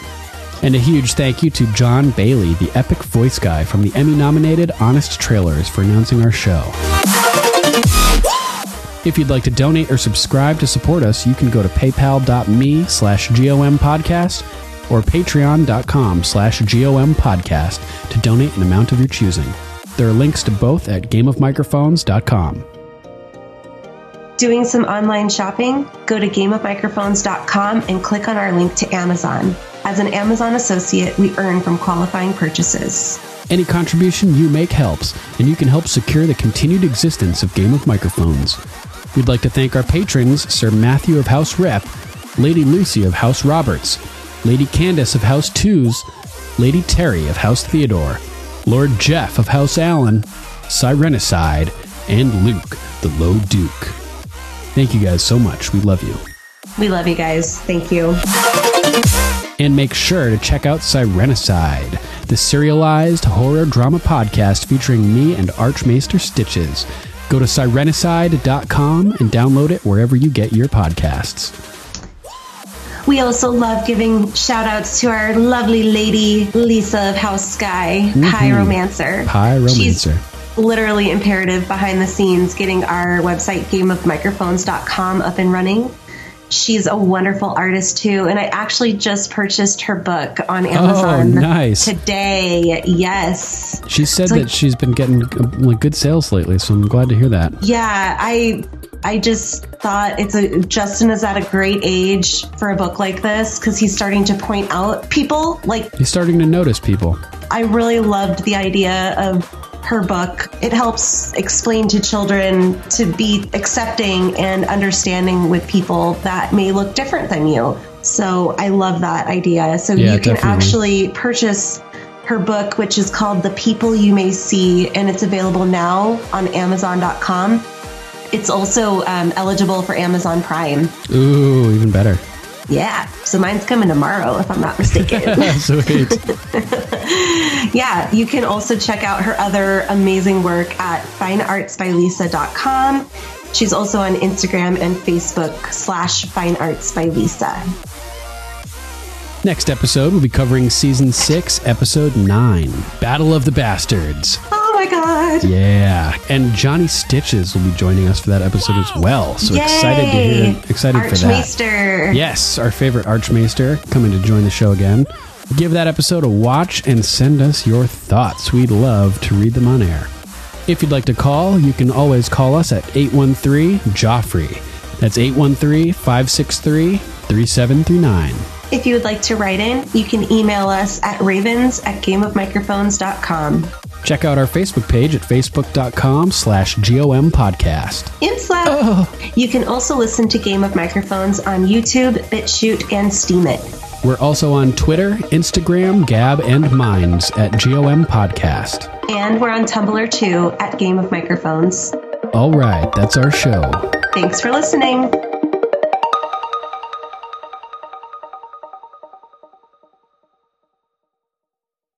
One last thing, Sir Jaime. Yes, Lady Brienne.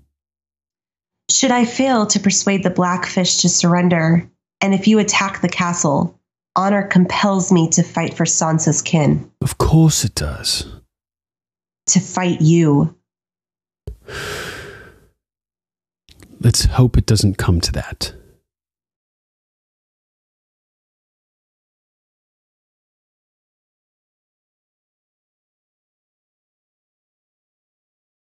Fuck you! Yeah, those are your last words. Fuck you. Come on, you can do better. Cunt! You're shit at dying. You're dying. shit at dying. you know that. that is a classic quote right there.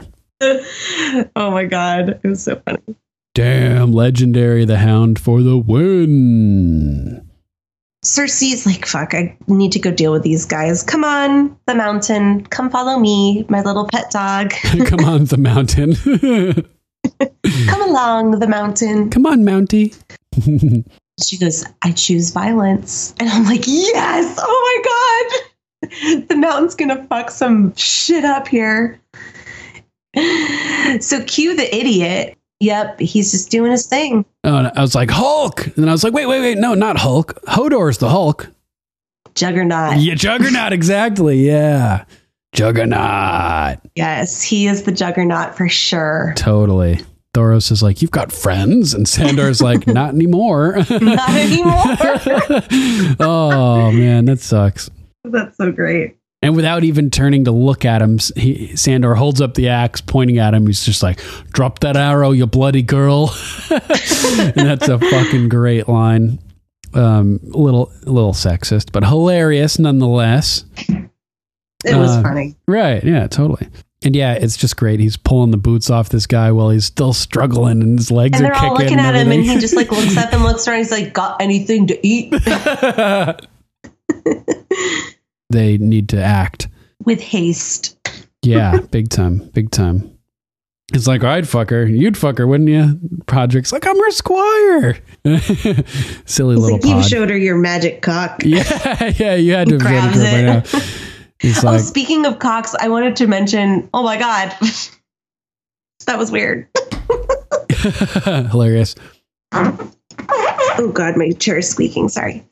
I want to cut his hair so bad, like get it out of out of the crown. Like it's like all uneven, and the crown's like squishing it down. It, his hair drives me crazy. That's hilarious. I just want to like buzz it Just buzz it. Just buzz that shit. So he's like, I'll remind you that our houses are at war. You know, I'm sorry if this conflict has inconvenienced you. but rebelling against the crown does have consequences. So Edmure is like, what this what is this bullshit? Like we didn't come here to talk about our sisters. And Jaime's like, that's where you're wrong. that's exactly why I came here. I'm gonna catapult your baby into Yeah. a wall. the many-faced God was promised a name. He must always receive what is his. You can't change that. I can't change that. No, No one, one can. can. So she starts running and then she slides under a cart. So I'm like, okay, That well, now so she has to be bleeding. She like slides down stone steps, Steps. on her Oh, stab wounds and now she's still not bleeding. that looks okay. so painful. Oh my God. The Father above beckons you into his hall. In seventh heaven, I'll see you once more. And then it, that's when it like gets intense. But now I seek vengeance on Sansa the whore. Oh, I was like, damn. my God, they called Sansa a whore. Yeah, She's like the most virtuous person on the planet. That's what I thought was funny too. I was like, ah, I, you know, I doubt Arya realized or would have wanted her script changed to result in her sister being called a whore, but you know, I think Brienne needs to change the hilt of the sword. isn't that hilarious? I've been looking at Lannister gold my entire life. Missandei was like, I've had it before. It made me feel funny. Because that's how you know it's working. I can't wait. I know it's gonna be so good. Da, da, da. my favorite. Dun, dun, dun. And the dragon's like screeching, flying ships. I'm talking myself out of my own theory. It's hilarious. Give up the castle, save your baby. yeah. it's pretty like what are they not gonna let the Lord of Liver run uh, liver run? You are not the lord of this castle, my lord. so we cut down to like the bowels of the the castle. I The like to call it bowels, Yeah. the bowels of the castle. They're in like this And it's about to poop out Brienne. in pod, yeah. Poopapod. Poopapod. A modern historian called the unmarried king a quote rambunctious, devil may care soldier without natural dignity or social graces, with no cultivated tastes and little show of religious piety or morality. Indeed, according to his critics, addicted to every vice, particularly lust and especially sodomy. Ew. Like that guy with a dumbass. smash him, smash, smash. Todd is cool. Brain fog, insomnia, moodiness, weight gain. Maybe you think they're just part of getting older, but MIDI Health understands that for women over 40, they can all connect to menopause. It's at the root of dozens of symptoms we experience, not just hot flashes. MIDI clinicians are menopause experts, offering safe, effective, FDA approved solutions covered by insurance. 91% of MIDI patients get relief from symptoms within just two months. Book your virtual visit today at joinmidi.com.